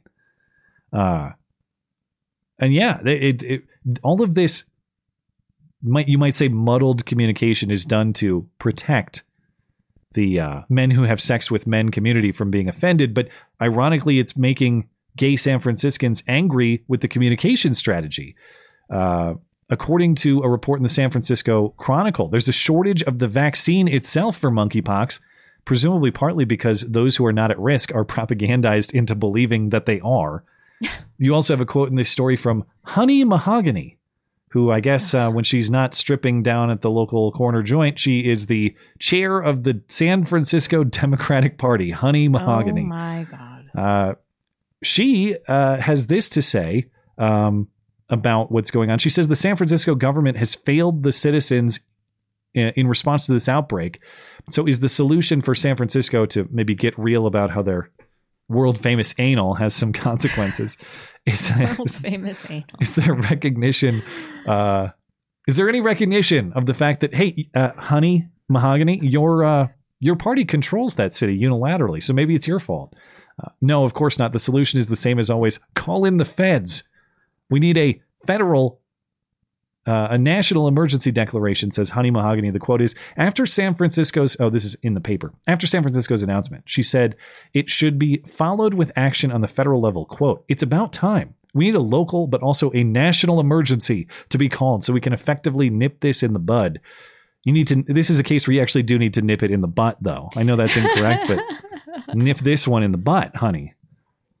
We know how to do this and we have the tools at hand. Well, if you know how to do this and you have the tools at hand, why do you need the feds? The feds, right. And, and it's not an emergency anywhere but your city. Could the emergency perhaps be relieved by changes in the behavior in your particular city? Could that I know be? it's still it's like AIDS. Okay, um, stop butt fucking each other in random places. Be in monogamous relationships if you can't keep your dick out of somebody's ass. There, I solved AIDS and monkeypox. no, no, no. Completely unreasonable. Uh, Just change your behavior. and and this this from the same people who had no no hesitation about not just telling everyone else to change their behavior, but enforcing it through force of law on them. Remember, go to a grocery store, go to a, a restaurant, uh, go, go to church. God forbid not wearing a mask, and these people wanted you imprisoned. Now, if you have the audacity to say. Maybe don't go out barely clad and uh, engage in anal sex with strangers uh, maybe that would just put not not quit entirely, but hey, maybe during the monkeypox outbreak, just chill out for a little while. No, that's uh, I don't know. I mean, the mortality is so astoundingly and unfortunately low. I, I don't know what the statistics are. What it's it- like one percent die, but the previous strain, the original strain in Africa, it was like thirty to fifty percent. We're like, all right, and then this comes one percent. I'm like, now it's just a bunch of fags with like lesions all over their face. uh, I've seen some pictures, and uh, Did you see that big bo- bodybuilder guy with just like black, crusty lesions all over? I didn't see that one, mouth? but I did think in my mind, how did those pox get there? yeah, What what uh, what, what deposited those pox at that particular spot? an Okay. anonymous dick. He says, uh, actually, I don't know. I, I don't even know. I don't. and he's telling the truth. yeah. Uh, okay. Well, in the case of, in the case of monkeypox, to your point, we actually have a very easy way to stop transmission, and it's not demanding that people um, forego basic necessities of life. It, it's it's uh, again maybe just hold off on the the anal with strangers.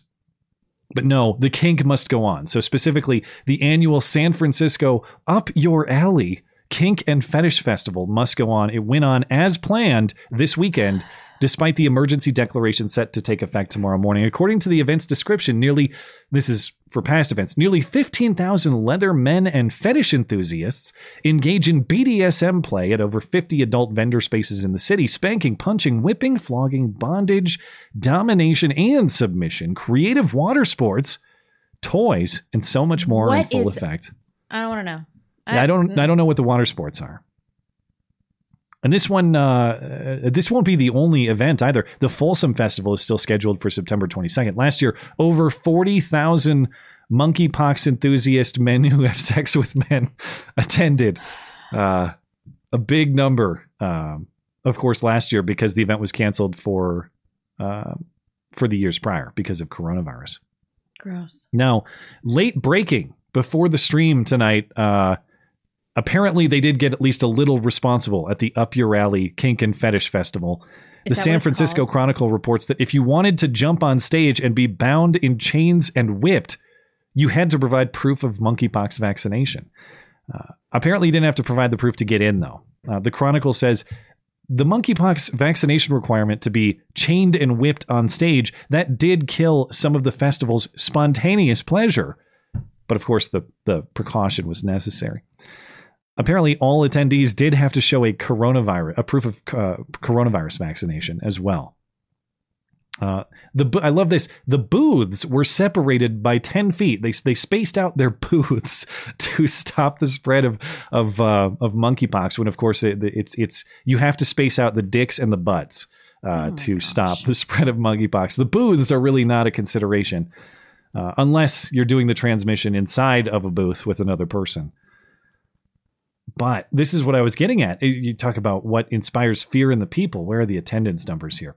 Um, fear of monkeypox is apparently a big thing because the event over the weekend peaked at around 2,000 or 3,000 people And at it the normally event. gets forty thousand. Well, that's the other event that's coming up in September. This one, they say this event typically peaks at about 10,000. So we're looking at like a 70, 80% drop in kink and fetish festival, up your alley festival attendance because of presumably monkeypox. Oh, I don't know. I guess that's good. What do Well- these people want me to say? I like. I'm. I'm never going to accept your lifestyle, or act like this is all right. And if a disease wipes through your community and punishes you for your promiscuity and kills you all, like I, I don't care. Well, um, some might say there are fates worse than death, and not being able to butt fuck a stranger whenever you want could be considered such a thing. I don't understand this. This is what happens when women are not in the picture. When you uh, when you remove a woman being like, "Stop trying to have sex with me. I don't want to have sex." It's just bathhouses and cornholes and glory holes. You- What's cornholes? That's that's just a game. That's just a that's you just a game. you see what you've done, monkeypox enthusiasts. You have made blonde into a feminist. Like this, this is your ultimate crime. I know. women have to be. They have to be the gatekeepers of sex, or everything goes fucking crazy. Maybe there's something to that. I, I, I can't deny the results. Is cornholing a sex thing? No, that's just the game where That's you the throw game. the. Yeah. Although I've Why always that hated. sound so bad? Yeah, I've hated the name of that game forever. Even though I quite enjoy the game, I don't like I'm the sure name. cornhole also means butthole, right? Well, let's see if there's a Well, D- uh, Beavis and Butthead, he always did the cornholio thing, right? What is that? Yeah. Does that have a technical definition? I don't. I don't. I don't know, Matt. I don't know. We got to get uh, the NBER in to answer this question. Uh, well, yeah, Urban Dictionary defines cornhole as something that you should care about, something that you should care about during a prison sentence. Okay. Yeah. So there's a butthole connotation. Yeah, Do people listen to the show for this material? That- I don't know. We should probably move on to hoax hate. That's why people tune in, right? Plus, we're up against the clock. Let's do it.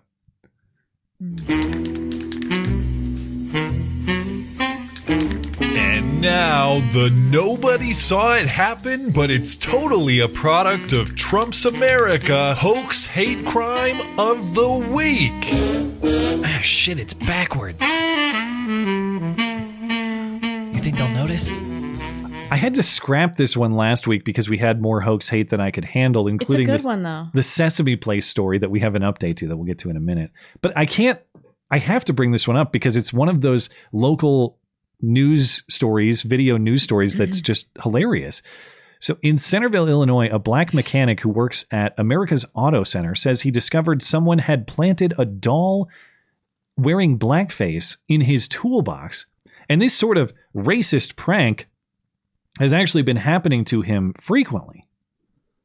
The company who employs the mechanic tells News 4 they are working to find out who's behind a very bold and racist act. I want this place to stop how they treat black people, and I'm putting a stand to it today. He says he found this in his toolbox after his lunch break. The doll was all white, and they painted the face black. Hickman says there was more to this doll. The initials WP on it, which stands for white power. It hurts. My heart is crushed. You're a f- coward. America's Auto Center tells News 4 they are investigating and have implemented sensitivity training. They offered me a different position thinking that's gonna fix everything. A different position's not gonna fix nothing. Don't do that again. You're in the heart of Okia, Centreville. Why would you do something like that? Hickman says this doll is not the first time he's been targeted. Someone put grease under my door handle and thought it was funny. He says a coworker also gave him this lighter of a monkey with a banana on it. For this to happen down here in Centreville is very disturbing to me. No one should have to go through this. Now he is looking for a new job. We will get justice. douche. Like, you cannot offer me another position here because I don't want to work. And that's the real problem. There's only one solution, and it is a disproportionately large check. That is the Yeah. only thing that will provide racial justice. It came off as so inauthentic. Yeah. It- the, the first line of the story in the written uh, story here a St. Clair County man tells News 4 a racist discovery at work has scarred him for life. Come on, man. My heart was crushed. I am scarred for life. We will get justice. Robotic fist raised. Like Yeah. it, it's like he rehearsed it in the mirror and was bad at it. Anyway, um, I'm. uh, Where can we get that lighter? You know, a couple times on the show, there's been certain products, and it's like, where do you find that? If anyone knows where I can get that orangutan banana lighter, I'd love to have it. So based. This is another one. Wish would wish is true. But The the grease under the door handle. How is that racist? Isn't that just like a, haha, you got grease on your hand, or it's hard to open the door type trick? maybe his colleagues just like him. Well, that's that's the that's the irony. If you weren't hated at work before, now that you've created mandatory sensitivity training, everyone does Everyone's hate you now. hate you, So congratulations. And this story is from uh, July 21st. The person responsible for this blackface planted doll remains on the loose. No update to this story that I've seen. Uh, so low effort. we also have, um, well, th- you want higher effort. This lawsuit coming for Sesame Place. That sounds Yeah. higher effort potentially. They're gonna get a huge payout. It looks like You think so? 25 Well, I think so, um, because uh, SeaWorld Parks, the owner of Sesame Place, they've already like issued a series of apologies, but they defended themselves, saying like, "Listen, it's hot in those suits, and they really don't have very good visual below Yeah. their eyes. Like they don't know what's going on." Um, but it is a twenty-five million dollar lawsuit, class action status, filed in federal court in Philly against SeaWorld Parks, which is the owner of Sesame Place, and it's for pervasive and appalling racial discrimination. I'm sure they'll get a few hundred thousand dollars.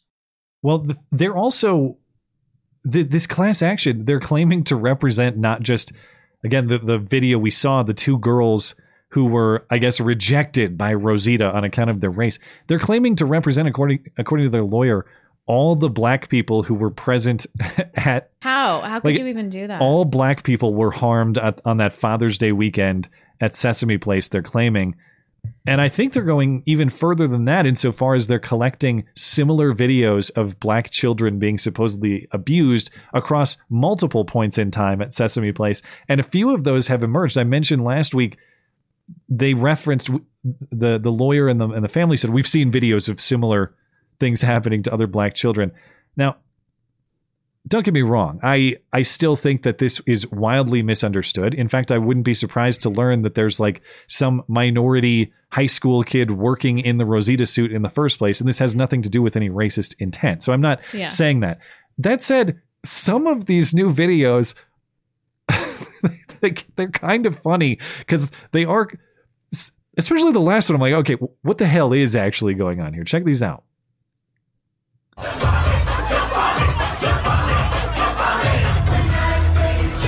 Look Elmo. okay that's not much.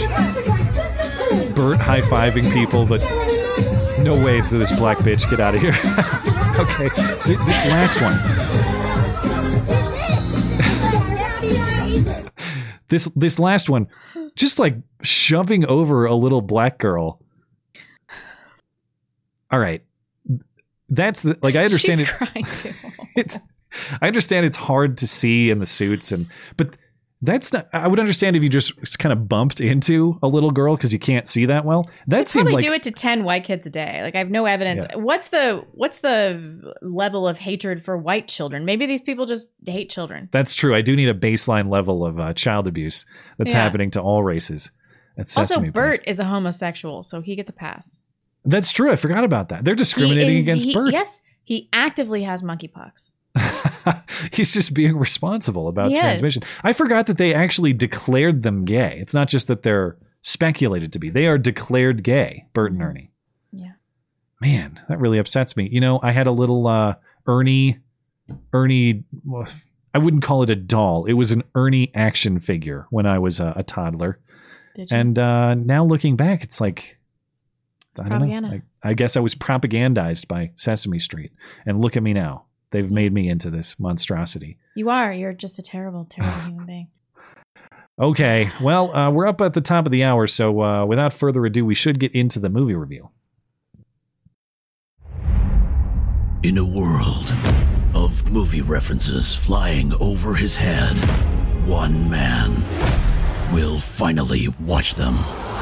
This is the Matt and Blonde Show movie review. This week's movie is the 2004 crime thriller Man on Fire, in which an alcoholic ex CIA agent is hired to protect a young girl in Mexico City. She is kidnapped in an insurance fraud scheme gone wrong, and he brutalizes his way back to her recovery, sacrificing himself for her safety, as he was hired to do. From movie picker Ugh. Bobby, it has You cartel suck, stuff. Bobby. It has cartel stuff and Denzel Washington. It's like Taken, but more gloomy. Uh, I have a, a few indicators as to your view on this movie, but uh, as usual, go right ahead with your review. Well, first, I wanted to start by ripping on the audience. And my biggest criticism: Why didn't you pick Taken? Was it on the list? I don't know. Taken was a better movie. Why was this Oh, even well, proposed as a movie, Bobby? That's Bobby. Why'd you You do have this to- to me, Bobby? I just Yeah. don't understand the audience. Like we have this opportunity to show Skag all of these world class like Fellini films and all this shit, and you're like, "Ooh, watch Man on Fire." mm." Well, they Bobby. they voted to reject the list in the week prior. That's how we got Joker. So Can we get him to watch some like top tier film? the system is the system. And I like Tony Scott, and this this movie was so annoying to watch. Like I hated these montage bits, and the and the, it was so fucking annoying. Okay, and it was so excessive in violence and in duration. It was like two and a half hours long.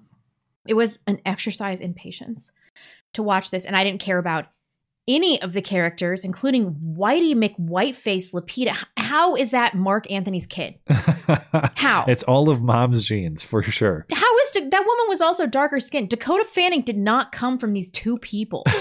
like the most annoying miscasting I've ever seen. This was totally Lupita. unrelenting. She should have been named Consuela. You're right. It would have been would have been better. a totally unrelenting, unrestricted, unedited revenge flick. I would rather watch Dakota Fanning get cartelled for two and a half hours than watch this again. Um, I don't know why I didn't give it a one out of five. I gave it a two out of five, Wow. which now I'm finding inexplicable. But I, I hate. I didn't hate it as much as I've hated other movies. Why do people think that Denzel Washington is fucking Marlon Brando and like everything he watches is so great? He's like an okay actor with nice teeth, and that's it. I think he's great overall. Um, I will save my opinion of him in this until you're ready. Uh, do you want to revise to a one, or are you sticking with a two? I'll stick with like this wasn't like my least favorite movie of all time, but it was really annoying to watch, and I'm no better for watching it, and I was annoyed the whole time I was watching it. Uh, what do you have a prediction of what I think? I hope you don't like it. Ah, uh, we're mostly on the same page Ah! for for largely the same reasons. Uh, when I thought about this after the fact, there are some things I appreciate about it. I did appreciate, at least I, I tried to find things of value that are, then they're later undermined by other plot points in the movie. But this suicide attempt that uh, he's saved by you know bad prime or whatever, and he goes on to find a purpose in life that he didn't see from his lowest point. And I did appreciate Okay, the yeah. demonstration that your life has value, even if you don't see the value in it today. Its value will present itself in ways you never saw before tomorrow.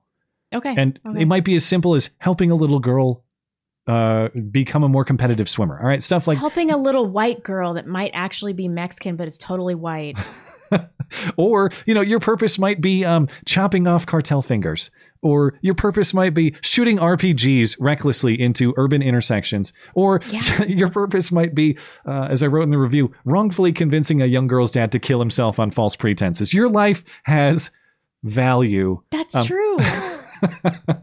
I was like, that's a little harsh. Like he really did think that uh, she was just going to eat ice cream and watch TV. Like, Yeah. Does he really have to kill himself? Like, yeah um so that that's why i say like this that point is sincere to me but it's not that sincere because i don't think the movie takes it that seriously it's like your life has value to do all these insanely reckless murderous Right. torturous things all right i also appreciated that a, a man without a family comes to see its value he insists on being professional with her and he's only hired to do a task but he can't help but adopts that sort of fatherly daughterly role and that's that's how he finds purpose in the end i like all that um like her I- dad is too ugly to deal with this, so I'm going to have to step in. I also uh, I don't like torture scenes for a lot of the reasons you're describing. I just don't find that entertaining. I did like the ass blast though. The ass blast was- C4 all right. was pretty cool. Um, it Okay. it provided for an urgent negotiation. It um it was funny. It had a satisfying end that wasn't um it wasn't overly agonizing. So I liked that. I thought that was pretty cool. Uh, You've said enough about these god awful montages. Oh, good. Okay. And I, I I agree in full. None of that makes it dramatic. None of that makes it um, uh, compelling in any way. None of that is storytelling. It just makes me feel like I'm about to have a seizure. And it was Yes. you don't tell a story. so story colorful. By strobe light. You know, you like Yeah. I, I, in a movie that is too long. I agree. I wonder if you eliminated not just the edits in some of the scenes, like uh, when Lupita is kidnapped. If you just eliminated these transition montages, which it seemed like they did between every scene. Okay, here now here's a weird acid trip montage. That's the movie probably- would have been 45 minutes long. I don't know if it's that much. I guessed 15 in the review. I feel safe about 15 minutes eliminated, but just by cutting those. To me, the movie's probably a wiki better just by deleting those montages Yeah. outright. And I could talk about the editing I don't like, but at least the editing, at least when I think you're badly editing a scene like Lupita's kidnapping, it is still telling me a story. The editing just came off like you know, I'm a high school kid who's making my uh, semester project in iMovie. Look at all the effects I discovered Yeah. when I loaded up the software. Just because you can doesn't mean that you should. you should. Just stop the strobing for the love of God. And the, the other thing I didn't like, um, the ending is not nearly revengey enough. And I know that it's supposed to be A um, sacrifice. Creasy sacrificing. And if he had tried to shoot up the voices men, it would have put Pita at risk.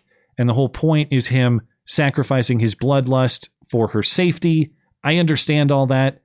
I also know, per the prior scene, that Creasy is an expert in ass blasting. He could have rigged himself and gone out in glory, Oh yeah. but he just sits in the car and dies this lame death. And, and that's how it ends. Um, and they not only is it lame, he just kind of sits there for a couple minutes and dies. They still dress it up with the shaky cam and the flashing, and yeah. and it's not The even a cool scene. Cam. I forgot to mention God. that. That was so annoying. Ah. Like this is not Blair Witch Project. Stop. Yeah, Stop, Tony Scott. so I, I wasn't a big fan of the end. Um, and I know it's sort of hypocritical for me to say, "Oh, I appreciated this. This movie tells you that your life has value," but I really wish he would have committed a glorious suicide at the end. Yeah, that's kind of contradictory. This movie's also kind of contradictory in that sense. Your life has purpose to go on and put other people at risk or even commit horrible acts of torture or murder against them. This movie was sort of a it, it was a uh, I don't know, like a just a much like the montages, it was just sort of thrown together with a lot of competing things that don't necessarily jive. Um, so I don't know. Uh, That that's my attempt at trying to make sense of it. But I, no I more Denzel Washington, you guys. I actually share your rating. It wasn't on a, a complete Really? hate, but it was a two.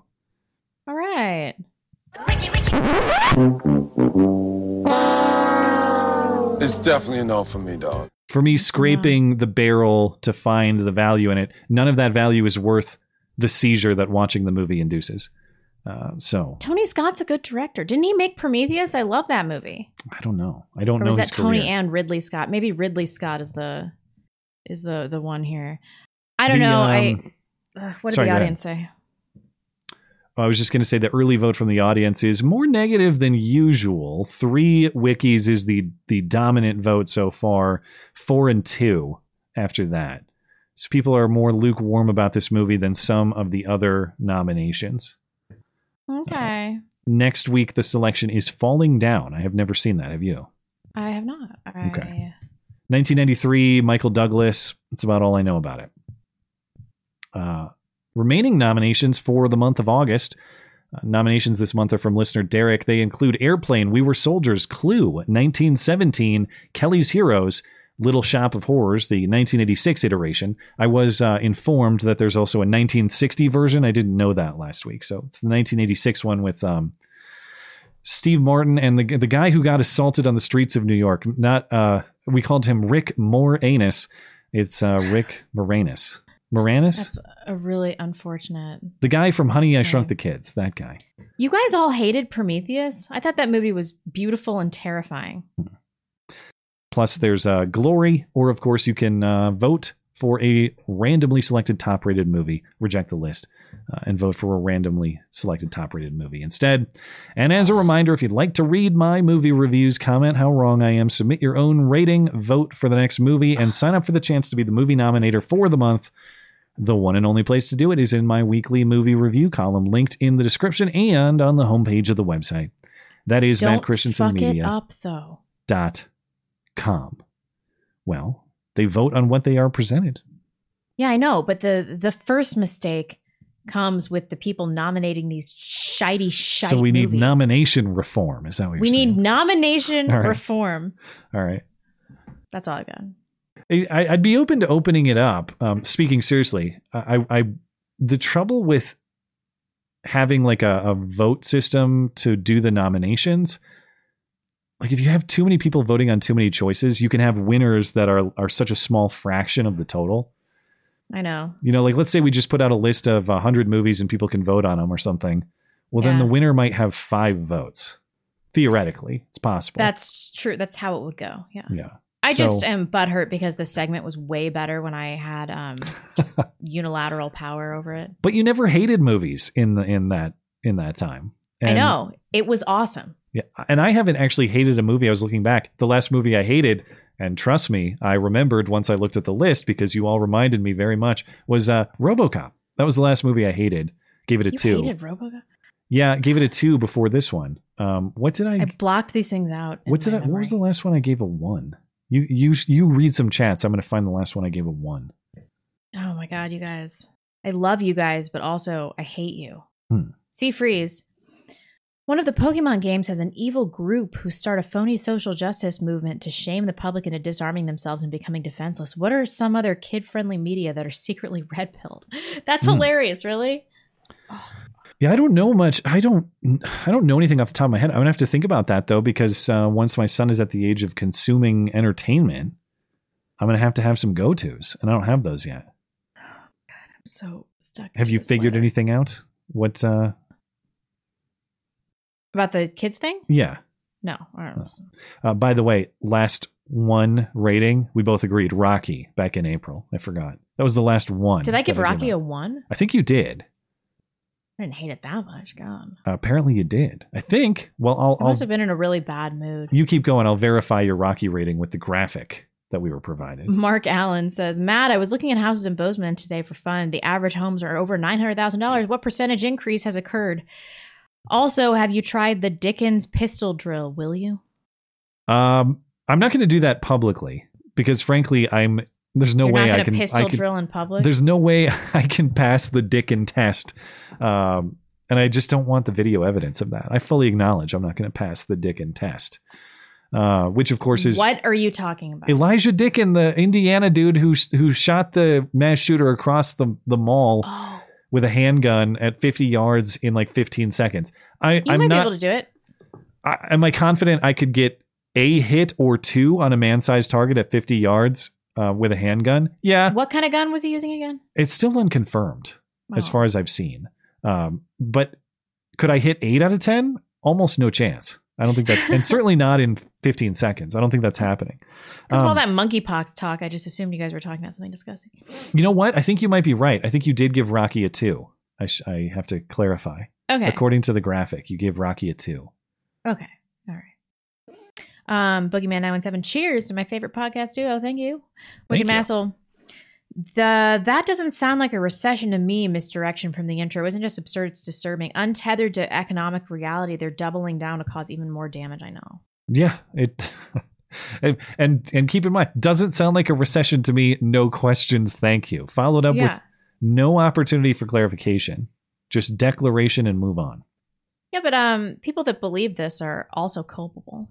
Clearly. You have to be, man. There's there's just that's such a deep level of entrenchment and just refusal to accept not just outside evidence, but but really outside reality at this Yeah. point. It's it's not just evidence contrary to your worldview. Like here are some stats. Here's a case that is counter to what you believe.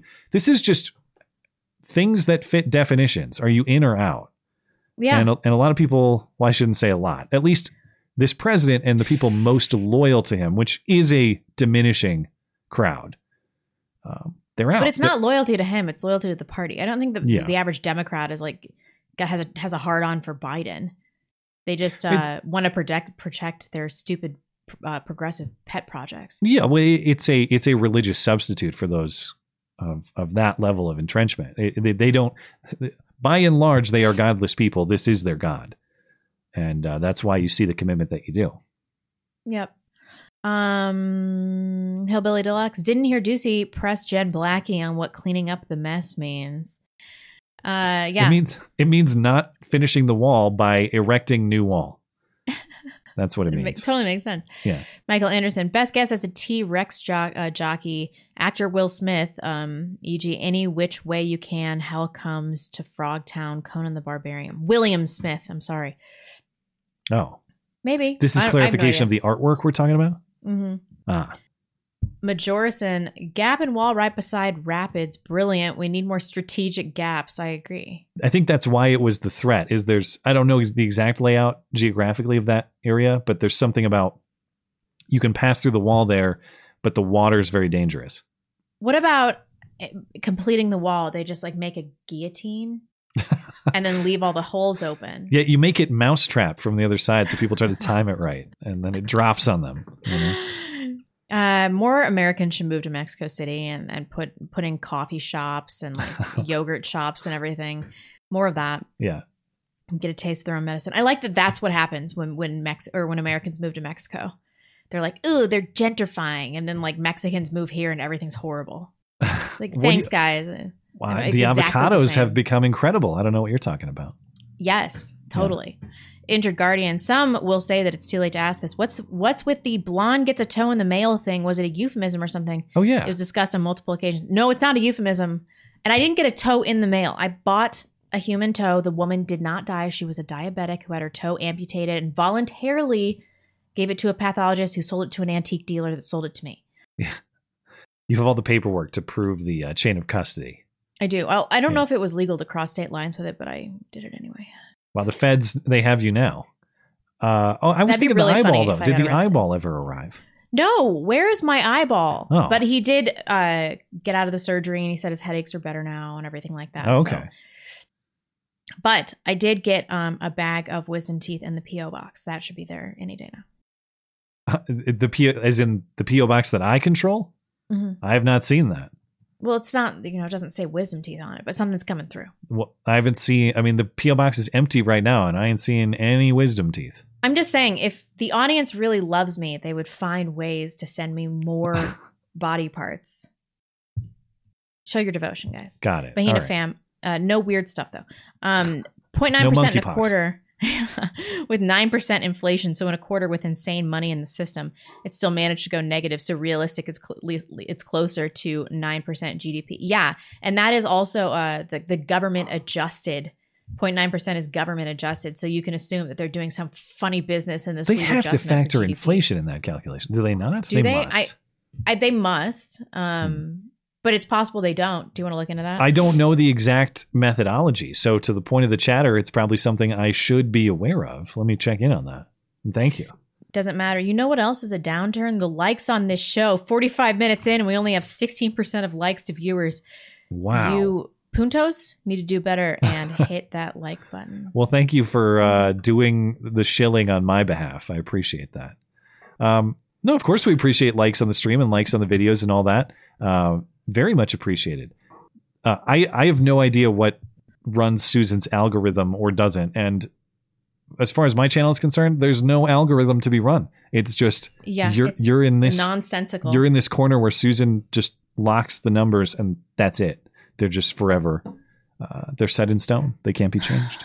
It's really bizarre. That's all right. Um, but but we're not banned. I know that's the weird thing. It's like you you could stay here and we'll never punish you, but also I had an emailer tell me, and I'm, I haven't confirmed um on my uh, on my own, but an emailer told me that he used a different account and tried to search for my YouTube channel, and it returned no search results. Now it's possible that my really hard to spell name was uh, improperly entered in in this attempt, but I don't know. I mean, I could believe it. I've heard people say things like that before too, where it's just the kind of thing you have to know it's there. And if you know it's there, you can access it. If you don't, you'll never find it. That's Susan's way. We really are in YouTube purgatory. Oh, yeah. That's fine. I, I like it here. All the cool people hang out here. That's true, but like I might have ruined your career, but you have allowed me to buoy myself on YouTube. Like two years ago, I was like, I'm going to interview all these people. I'm going to go out in a fucking blaze of Yeah. glory. Jared Taylor comes on my channel, says Negro half a dozen times, and here I am, still not banned on YouTube. Wow. How is so it maybe I ruined your career. yeah. Uh, well, I don't know. All I know is she is the thin blonde line between me being Philly D. That's that's that's all I that's all I know. Yeah, but I would be female Anglin if I didn't if you Yin didn't and- have a kid and I my my racism didn't like prevent a child from getting fed. Uh Yin and yang. Uh, it's yeah. true. We really are preventing ourselves from self-destruction. So one thing we can say about each other, we really uh we really stop each other's worst from coming out. That's that's a compliment that's even better than the one Gavin gave gave you, you know? what an asshole. Yeah.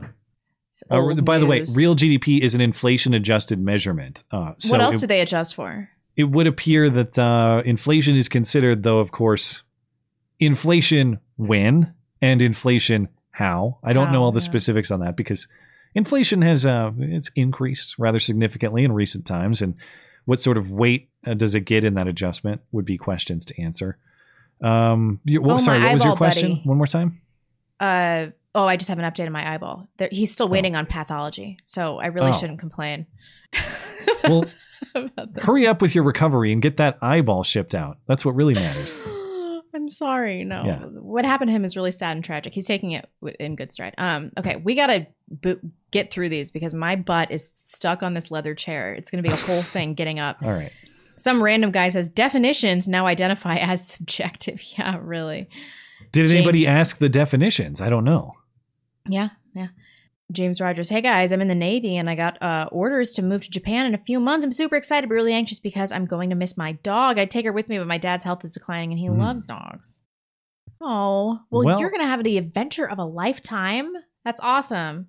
Yeah, I, and I'm sure the well. Wait, your dad? Yeah, your your dog is staying with your dad, right? So that's great. Yeah. I thought for a second I thought you were worried about having a place to put your dog, but you got that t- uh, sorted out.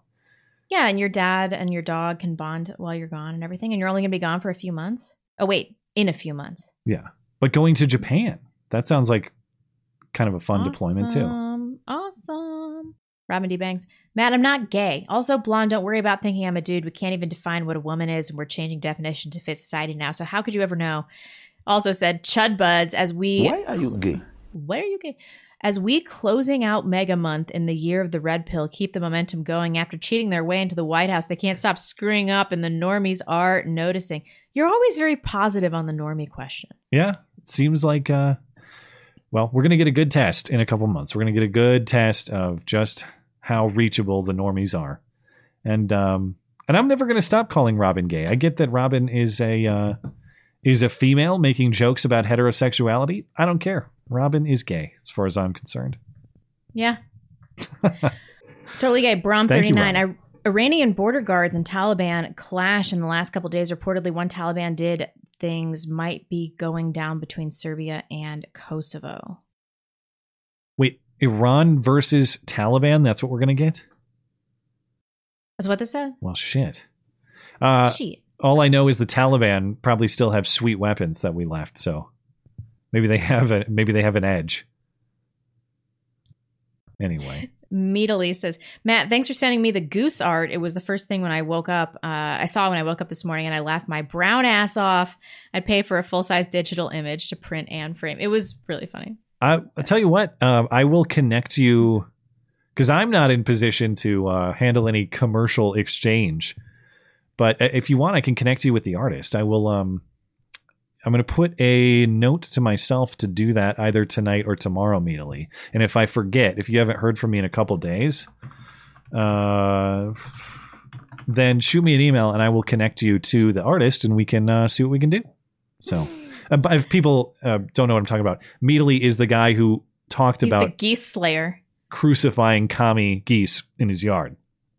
And Josh is the artist who made the depiction. Robin T. Banks. Uh, so let me get this straight. We can shut down the world for the sniffles, but we can't stuff degenerates back into the closet to save them from monkeypox. Yes. It's correct.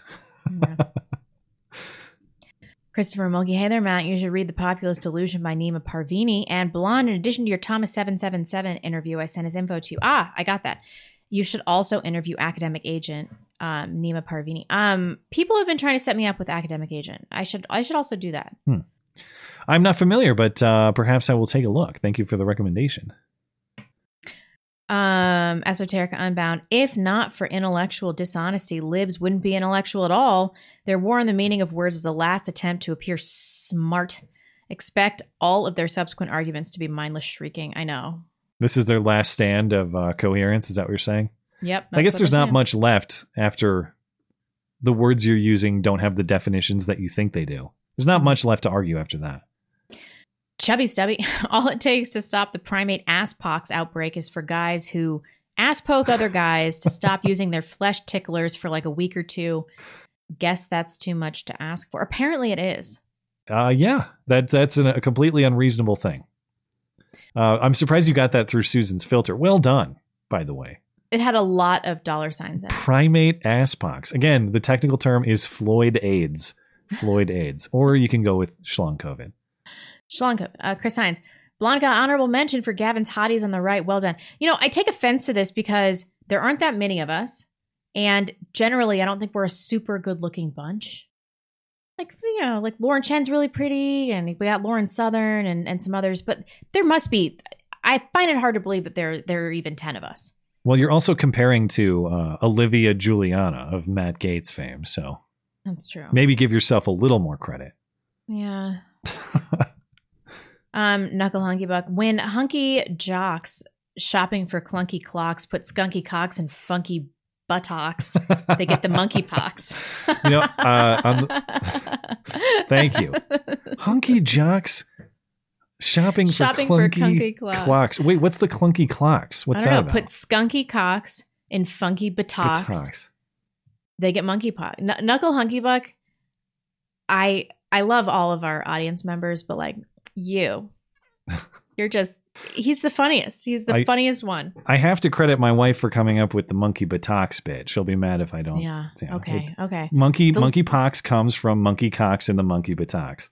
Yep. That's how you get it. And we always wondered what it would sound like if Fauci warned of such a thing. You got to watch out for the monkey cocks in the monkey buttocks. That's how you get the monkey pox. Okay. you don't. You don't. I've done better Fauci's, but that's Fauci talking about uh, monkey cocks and monkey buttocks. Some random guy. It's always the B's and the G's that spread these plagues. God does not want you to put anything in your ass. I guess so. God doesn't. It's why, you know, your poop comes Yeah. out your ass. Yeah. There's no reason to put anything in your ass unless you're getting a colonoscopy. Yeah. Um, Ma- Black Magic. Today I made a they them cry. Their fault for coming onto my property talking politics. I'm just anti termitic, I guess. Uh, they them came onto your property to talk politics. Like, yeah, that's that's the correct answer. You're right. Uh, I, I don't even Yeah. know why you're Get out of here. mad at yourself Yeah. at all. Uh, Evel's Dadvocate. I tune in for the summer flannel. Or maybe Yeah. he's not mad at himself. R- I, t- thank you for tuning in for the summer flannel, by the way. Why are you wearing flannel? It's forever flannel.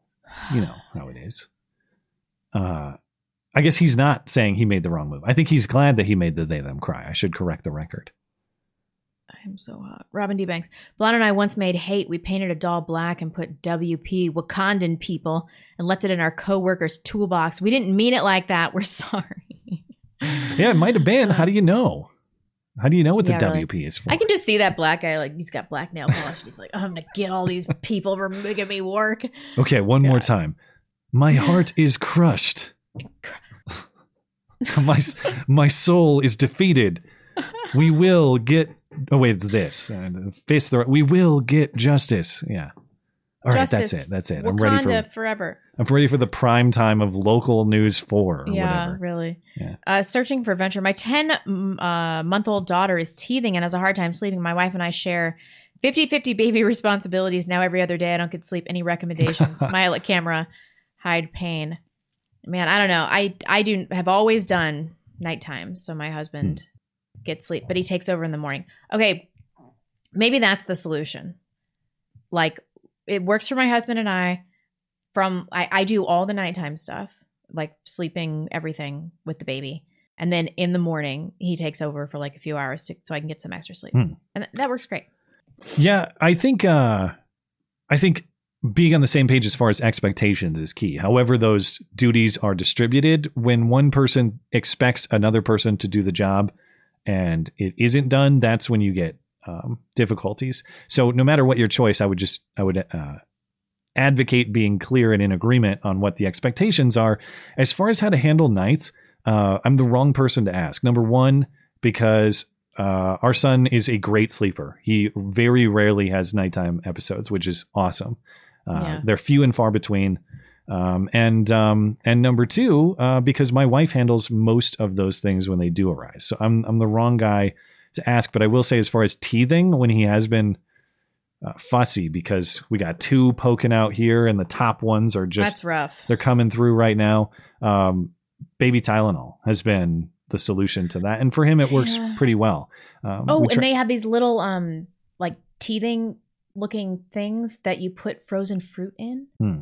And then it'll help the teeth come through and kind of Yeah. numb it a little bit those those actually i had some good success with but the most important thing is um, if you make more money you won't have to do any of this shit yeah, concentrate on that. Become a Yeah. uh, recession inflation billionaire because that's what it will cost. Right. And then you can be um, like, I make the money, you do all this other stuff. And as far as nighttime stuff, I don't know if it's just the nature of our son because he's my son and that's how I operate too. Um, but we have found a lot of good results in being very, very routine oriented. Like go to bed at the same time. That helps him wake up at the same time. So sometimes he gets up a little earlier than normal. Sometimes he'll have a nighttime episode. But in general, he's he's out at the same time and he wakes up at the same time. And that eliminates those nighttime outbursts. So what time does he go to bed? usually like six thirty seven. What? Yeah. And then My he's up. goes to sleep at like ten thirty. He um he he will wake up around six, but we leave we let him be in his crib until uh, seven unless he's like really having a tough So time. he's in like a different room. yeah, he's in a crib in in his own room. So But sometimes my he'll be kid up a sleeps until nine thirty. So so they're getting about the same amount of sleep. It's just a different time window. yeah, that's true. Yeah. Um, Arch Stanton says, um, "How long till we see an episode of Sesame Street where Bert has the poof?" I like that one. too. Oh, that's is that the term for monkeypox? Yeah, Or is that or is that something else? What's poof Yeah. poof? it's monkeypox. Oh. You know that uh, in the UK they call faggots poofs. Oh, Yeah. all right. Fair Not nonsense. That's a pedo. We just found that out. Yeah, yeah. Daniel Gonzalez, what percentage of men in the MSM community had anonymous hookups with other men during the COVID lockdown? 100%. I don't know if it's that high, but 99%. yeah, let's be fair. It's the same Right. percentage of abortions that are elective for basically no reason. So 99.9999%. Uh, Don't Day 2K. The little girl was insufferable, played as a snarky 20 something. I couldn't wait for her to get kidnapped. I saw the crooked lawyer in his first scene. Yeah, it was a pretty predictable too. Um, Jimny P. Okay, understood. If I ever nominate movies, I'll ensure the can never camera uh, moves faster uh, than two degrees an hour, and they all speak so slowly and clearly. A five-year-old border jumper can understand every syllable. It wasn't the pace of the movie; it was the jumping around. Yeah. Oh, man, I- I understand some people might have stylistic preferences different from mine. I- From some, I actually would like to hear from someone who liked the editing and presentation style in this movie to explain it to me, because I just found it to be horrendously distracting and uh, hard to watch. Oh my god! Okay, All right, I'm gonna have to Um, get skin grafts from what I just did. it's completely stuck to the chair. Yeah. Knuckle Hunky Buck, you have a human toe, a bag of teeth, and you want an eyeball, but you don't want anybody to send anything weird. Um, sure thing. No, I don't want anybody to send me like their dick or their balls if they have Ah. test. I, I, you know, I Yeah. can't. Or like a miscarried fetus, like nothing that's like truly upsetting. I don't want any of that No stuff. miscarried fetus. Okay. yeah, Yeah. none of that. Um, but like you know, if you have to get your foot cut off or something, and you're just gonna throw it in some kind of medical trash compactor at the hospital, yeah, I'll take that foot, mummify your foot. Okay. I'm not the only person that's Glad- into this stuff. Glad we Okay, have eso- clarification. Esoteric Unbound. Yesterday, Nichelle Nichols passed away. She made it to 89, which is a respectable run. Nonetheless, it's a sad milestone for fans of the real Star Trek.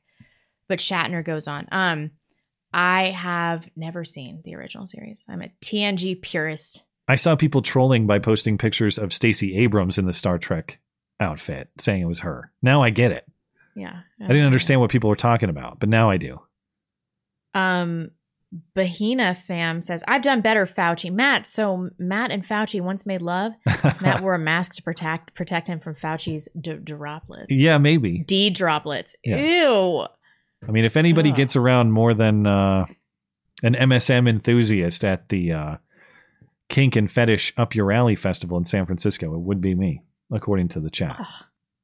According to the chat. Yeah. Hillbilly Deluxe. Um, that invert wouldn't have the pox around his man pleaser if he didn't have it planted firmly in some dude's seat cushion. I love you guys so God, man, rough chats tonight.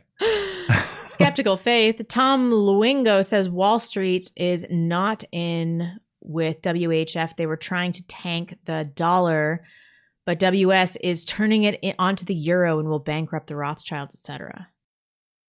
So Wall Street working with the World Economic Forum. Yes. I don't know all the specifics here, but What's uh, WS? They were trying Wall to tank the dollar, but Wall Street. Oh, gotcha. But Wall Street is turning into the euro that will in that will uh, bankrupt Rothschild, etc. Hmm. Hmm. That's kind of a relief, though. They're not in with the World Economic. Sorry, I was just I was reading ahead a little bit. And as far as the tinfoil, I can believe any and all tinfoil at this point. Um, last one. Long Don John, I got monkeypox vaccine today. Now I can have full peace of mind while I'm cornholing Matt. Oh, that can't be the last one. Queer. Thank you for the cornhole reference. I do have a few on uh, TipeeeStream. Are oh, you, thank uh, God. We can't end on that note. All right. Uh, let's see where I left off. Uh, it was that's right. It was Ooga Booga Loo, right? yeah, it was the monkeypox and the funky cox one. That's where we started with that. John H says YouTube stopped delivering my chats. More money for you. Uh, Jesus didn't come to abolish the law; he came to fulfill the law. And new law doesn't replace old law. Mainstream Christianity has transgressed uh, the Torah, and we are being judged for it. Well, I don't know that I have any particular insight or expertise on that theme, but uh, those are the sort of questions that we do consider and discuss in the Saturday evening Bible study to plug that once again. Details on the website. Uh, and thank you, John. I appreciate it. Let's see. I think we're all set. Uh, we're good on uh, DLive and we're good on TipeeeStream. Uh, all set on YouTube, here. I take it? Yep. All right. Well, uh, we will call it a stream there. Thank you guys for joining live as usual and um, for your chats about monkeypox, funky cocks in the monkey buttocks or whatever it was that was discussed tonight. Thank you for that. Uh, if you're listening later on demand, thank you kindly as well for uh, your support for the show. And uh, of course, if you're looking for uh, more listening material, you can find that uh, on the audio platforms of the show. They're linked in the description and over on the website. That is mattchristiansenmedia.com. Look for the podcast page. Speaking of, if you're looking for anything else show related, if you want to find more episodes of the show, if you want to get in touch with us and send a message, if you want to find anything show related, find a t shirt or anything like that, mattchristiansenmedia.com. We'll be back next Sunday. Remember, no Wednesday stream this week. Next Sunday, because if it's Sunday, sorry, Chuck Todd, it's not Meet the Press. It's the Matt and Blonde Show. Bye, guys. Have a great night.